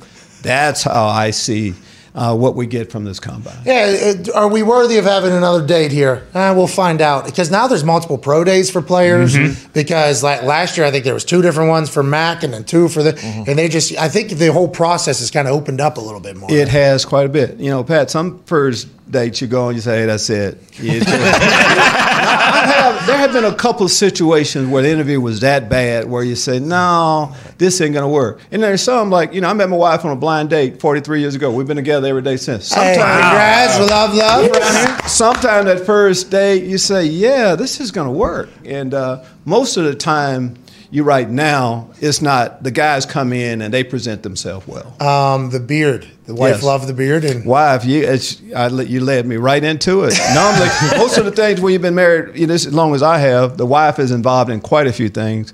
You know, went on vacation once and you let it go. You say, you know what, I may keep this. And she said, you know, I kind of said that, but she said, you know, I like it, love you. So it's been with me since. Hey, whenever if now listen, I gotta say if just because, but when you guys start winning down there in Houston, that No, fan, it, it's hey, if, just like, well, not if, it's when. when, yeah, Yes. when, yeah, when you start winning down there, that fan base is a passionate fan base. They They, have been. are loud. Pat, Those I've been- beards will be for sale. Yeah. I've been on the other side, you're right. I mean, it's it's a Texas uh, team, so football is important, and I have seen it on the other side when we had it going, and we do. We plan on getting those days back, and the fans will come back, and it'll be rocking again. Hey, it was the loudest place I'd ever played in. I actually, if I'm on the record saying that those Thursday night games against Houston, it was basically the AFC South was on the line. It was Yeah. always Thursday night because we never had Thursday night games because all the conventions that happen here, so there's not enough hotels. We were always in Houston, and it always felt like the entire and that place was fucking loud. I remember like headache loud. Love you. I remember it was like that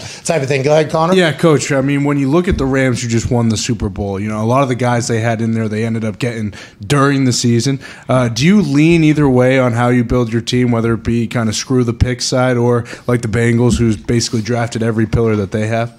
I think you have to keep all options open. In ideal world, yeah, you want to bring in the Davis Mills, get them, you know, come in as rookies they're in your system entire, but you have to supplement it with free agency. Mm. And last year, you know, I don't know, maybe over 30 guys we brought in, and we're going to bring in some more. But I think they're, you know, guys, you just have to assume, know that that's the league, and guys move around. And there's enough to me if you do your homework. There's enough guys for all of us to get exactly who we're looking for. So we're going to do it a combination. We're going to be heavily involved, hopefully in free agency, but the draft is still kind of the, you know, that's where that foundation would be set. Hey, love you. The salary cap's fake now. I don't know if you know that. Doesn't matter. Since the last time, since you know, when you, since the last time you were head coach and you did the thing, and then you come back now, it's fake. Yeah, uh, you have to be able to adjust with whatever's going on at the time. and, uh, and uh, you know, free agency right now, like you know, some of the players we had, you know, last year, some we have quite a few unrestricted guys, and I believe in them having an opportunity to to earn a, a certain living. But hopefully, you know, some of those guys are going to come back because. Uh, it's not just about this one contract. I, I think our system and a lot of things can get guys paid in a lot of different ways. Oh, that's fantastic. Go ahead, Tone. Uh, Coach, you talk, you said earlier that you can't run 40 that well anymore, but we saw earlier three-time All-American high school, two-time All-American in college. When you're when you're out there with like we saw we see Vrabel likes to get hands on. You like to get hands on with the boys every once in a while. Let them know you can still go. Well, you know, I, I do. Uh, you know, I, it's not like I'm, you know, eating Twinkies every day. you know, I, I, I try to stay in shape a little bit, and um, I do have a sports background. You know, sports are, are pretty important, but you know, we have a lot of guys that respect the position, and Yeah. just, it's just kind of fun. They keep you young, and uh, and again, can't wait to get started again. I don't know if the internet's right, but I believe you're 63 years old. Is that accurate? It's pretty good. Man, could you imagine? I loved asking you earlier what your 40 time is. I didn't know if you were going to tell me like your uh, when you were younger 40 time, the current one a lot slower than that, and then the shit talk comes in. Uh, just like every other Everyone slow else, ass nigga in this room. No. Dude, uh, whenever you're coaching, it's a lot more than just the X's and O's. What is kind of your message to like younger players on how they can have success in the NFL? I asked Will Compton this yesterday because you know this combine's awesome. I was not invited to the combine. I know a lot of guys haven't, but like the stats and analytics only tell you so much. What through all the years you've been through football, what do you tell young guys like, hey, this is why you're going to make it or why you're not going to make it? Do you have that answer? Well, y- yeah, because I, I think the you know I, I like uh, some of the the stats behind players. Uh, I, I buy into fast guys that can run. Speed kills matchups. Speed kills all of that. But still, it comes down though. You know, I'm from a I'm a small town guy. Just some of the basic things on hard work. Hard work still kind of wins. Most guys aren't the most talented around, but if you just put in the time, you, you can see the benefits from it. It always comes down to that, and you can't most of the time. Most of it you can't get at the combine, and maybe not on some of the video, but just getting that guy who has a little bit more, that wants it a little bit more, and those guys normally end up on top still. You know. You said earlier, whenever you're talking about the difference between the college game and the NFL game, you're like, in college, you can't just focus on football. In the NFL, I can just watch film until I, I don't. Yeah. You're just a film junkie. Yes, yeah. absolutely. Always been like that. Always been like that. You know, you kind of figure out early you're not going to play football forever. So the that part of the game has always been a big deal to me. And nowadays, with modern technology, anything that, that you want, anyone you want to see, is just a click away from. It's at your disposal at any time. And the college college game is different. You know, you don't have a lot of time, but the NFL, you can grind and the best players do grind. Most of the Hall of Famers, you know, guys that were really good at their position, they grind. Yeah, people that. people don't see all that though. You know, they forget. No, that- they don't. Yeah, and it's it. You know what does it say? What you do in the dark will come to the light. You will be exposed. However, so there's some quote that'll go in there, and it's like all these people that have such great success. I was like, oh well, they do this move good, or they do this move good. It's like, do you know how hard and how long they had How to long? work on that particular move to happen? It's like the overnight success that is probably two decades in the making for people that are just learning about it. And when I when I talk about old school, that that's what it's about. That's not trick them. Eventually, you can only trick people so much, and it comes down to what you really know and how much time you have actually put in. Uh, that's a trade. AJ, go ahead, pal. I love you. In, in your whole time, like when you were at Illinois and, and then you come back to the league, did you ever, was there ever a time when you thought that you may not get another chance to be a head coach in the NFL again? Well, you know, I've been pretty uh, a chance that that wouldn't happen. Yes, and I would have been okay with that.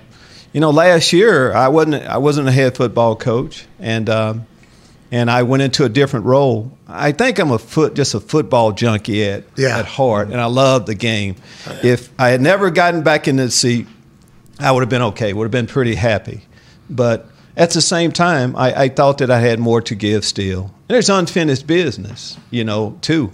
I mean, uh, it's got to be a great feeling to raise up that Lombardi Ah. Trophy. Get you you. know, it's got to be a great feeling to do that. I haven't done it, and uh, you're you're right, and I, I haven't. So that is a driving force. But again, if it hadn't happened, fine. But I'm glad to get an op- another opportunity. I heard that when you become a head coach, it's just a, f- a bunch, a lot more coming across the desk than whenever you're a coordinator or a position coach. Yes. What- did that, you said there's only 32 of these jobs. So when you're offered it, like obviously it's an honor and you're going to take it. But did you have to think about what's all going to come with being a head coach in the NFL again or no? No, no. You're I- prepared for it, ready no, for it. I, you know, again, I it, it helps that, you know, 2004 when I first uh, went to Chicago, maybe a little didn't know then, but I kind of knew what the position entailed, and it's one of the.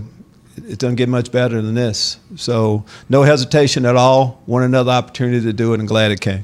Um, whenever you think about Deshaun Watson uh, being a member of the Texans, when you get there, Yes. it's already already he he wants out. I don't know if you were there before the 20 accusations or whenever, because people forget that before the 20 accusations, he wanted out of there. There was a chance he was going to the Jets or the Eagles. It was a massive story.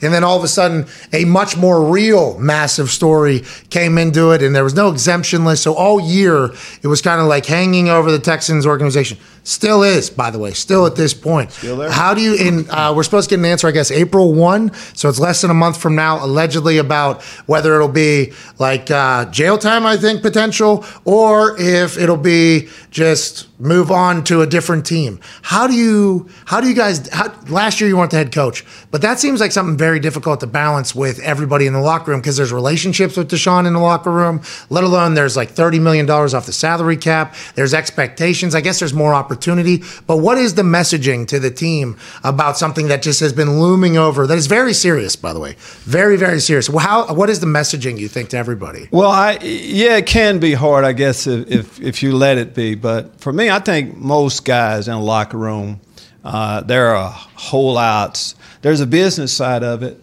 There's injuries. So you're a professional. You got to come to work every day and do your job. Uh, and normally, situations like this that happen that that are there, in time they'll take care of itself. It, and that that's how I looked at it. And in time, it would take care of itself. Um, and hopefully, not hopefully, and that's the case. I think most of the guys are doing that. Life has to go on. Eventually, Deshaun is going to play somewhere, our place or some other place. And if he's not at our place, players at, at you know for the Houston Texans have to go on and play football. So that's what we've done. That's the NFL in general. Things change from day to day, and I'm gonna go back. Time takes care of all things, and it normally works out for the best. Um, that's a hey. Sounds like you're the coolest dude of all time. yeah. Especially with that beard coming out with a little Texas, you know, Texas in there. So much Uh-huh. wisdom. Uh, well, good luck with everything in Houston. Thank you. Thank, Thank you you so much. Yeah, thank you so much for stopping by. We thought that place was on fire last year. Like it seemed like from outside looking in, that place was just on fire. But it's the NFL, so that's going to happen.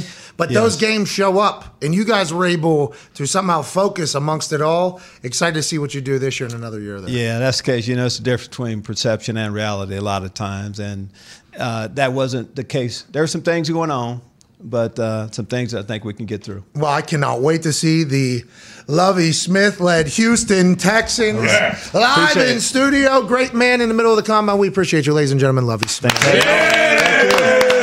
Hey, AJ, have a good one. Thank you to all our guests, to all the boys. I think that's how we'll end it. I don't know if it could get any better. We will see you, Mignana. Oh, uh, yeah, tomorrow, Vince McMahon's live in studio. Here we go. All right, be a friend, tell a friend. See you then. Bye.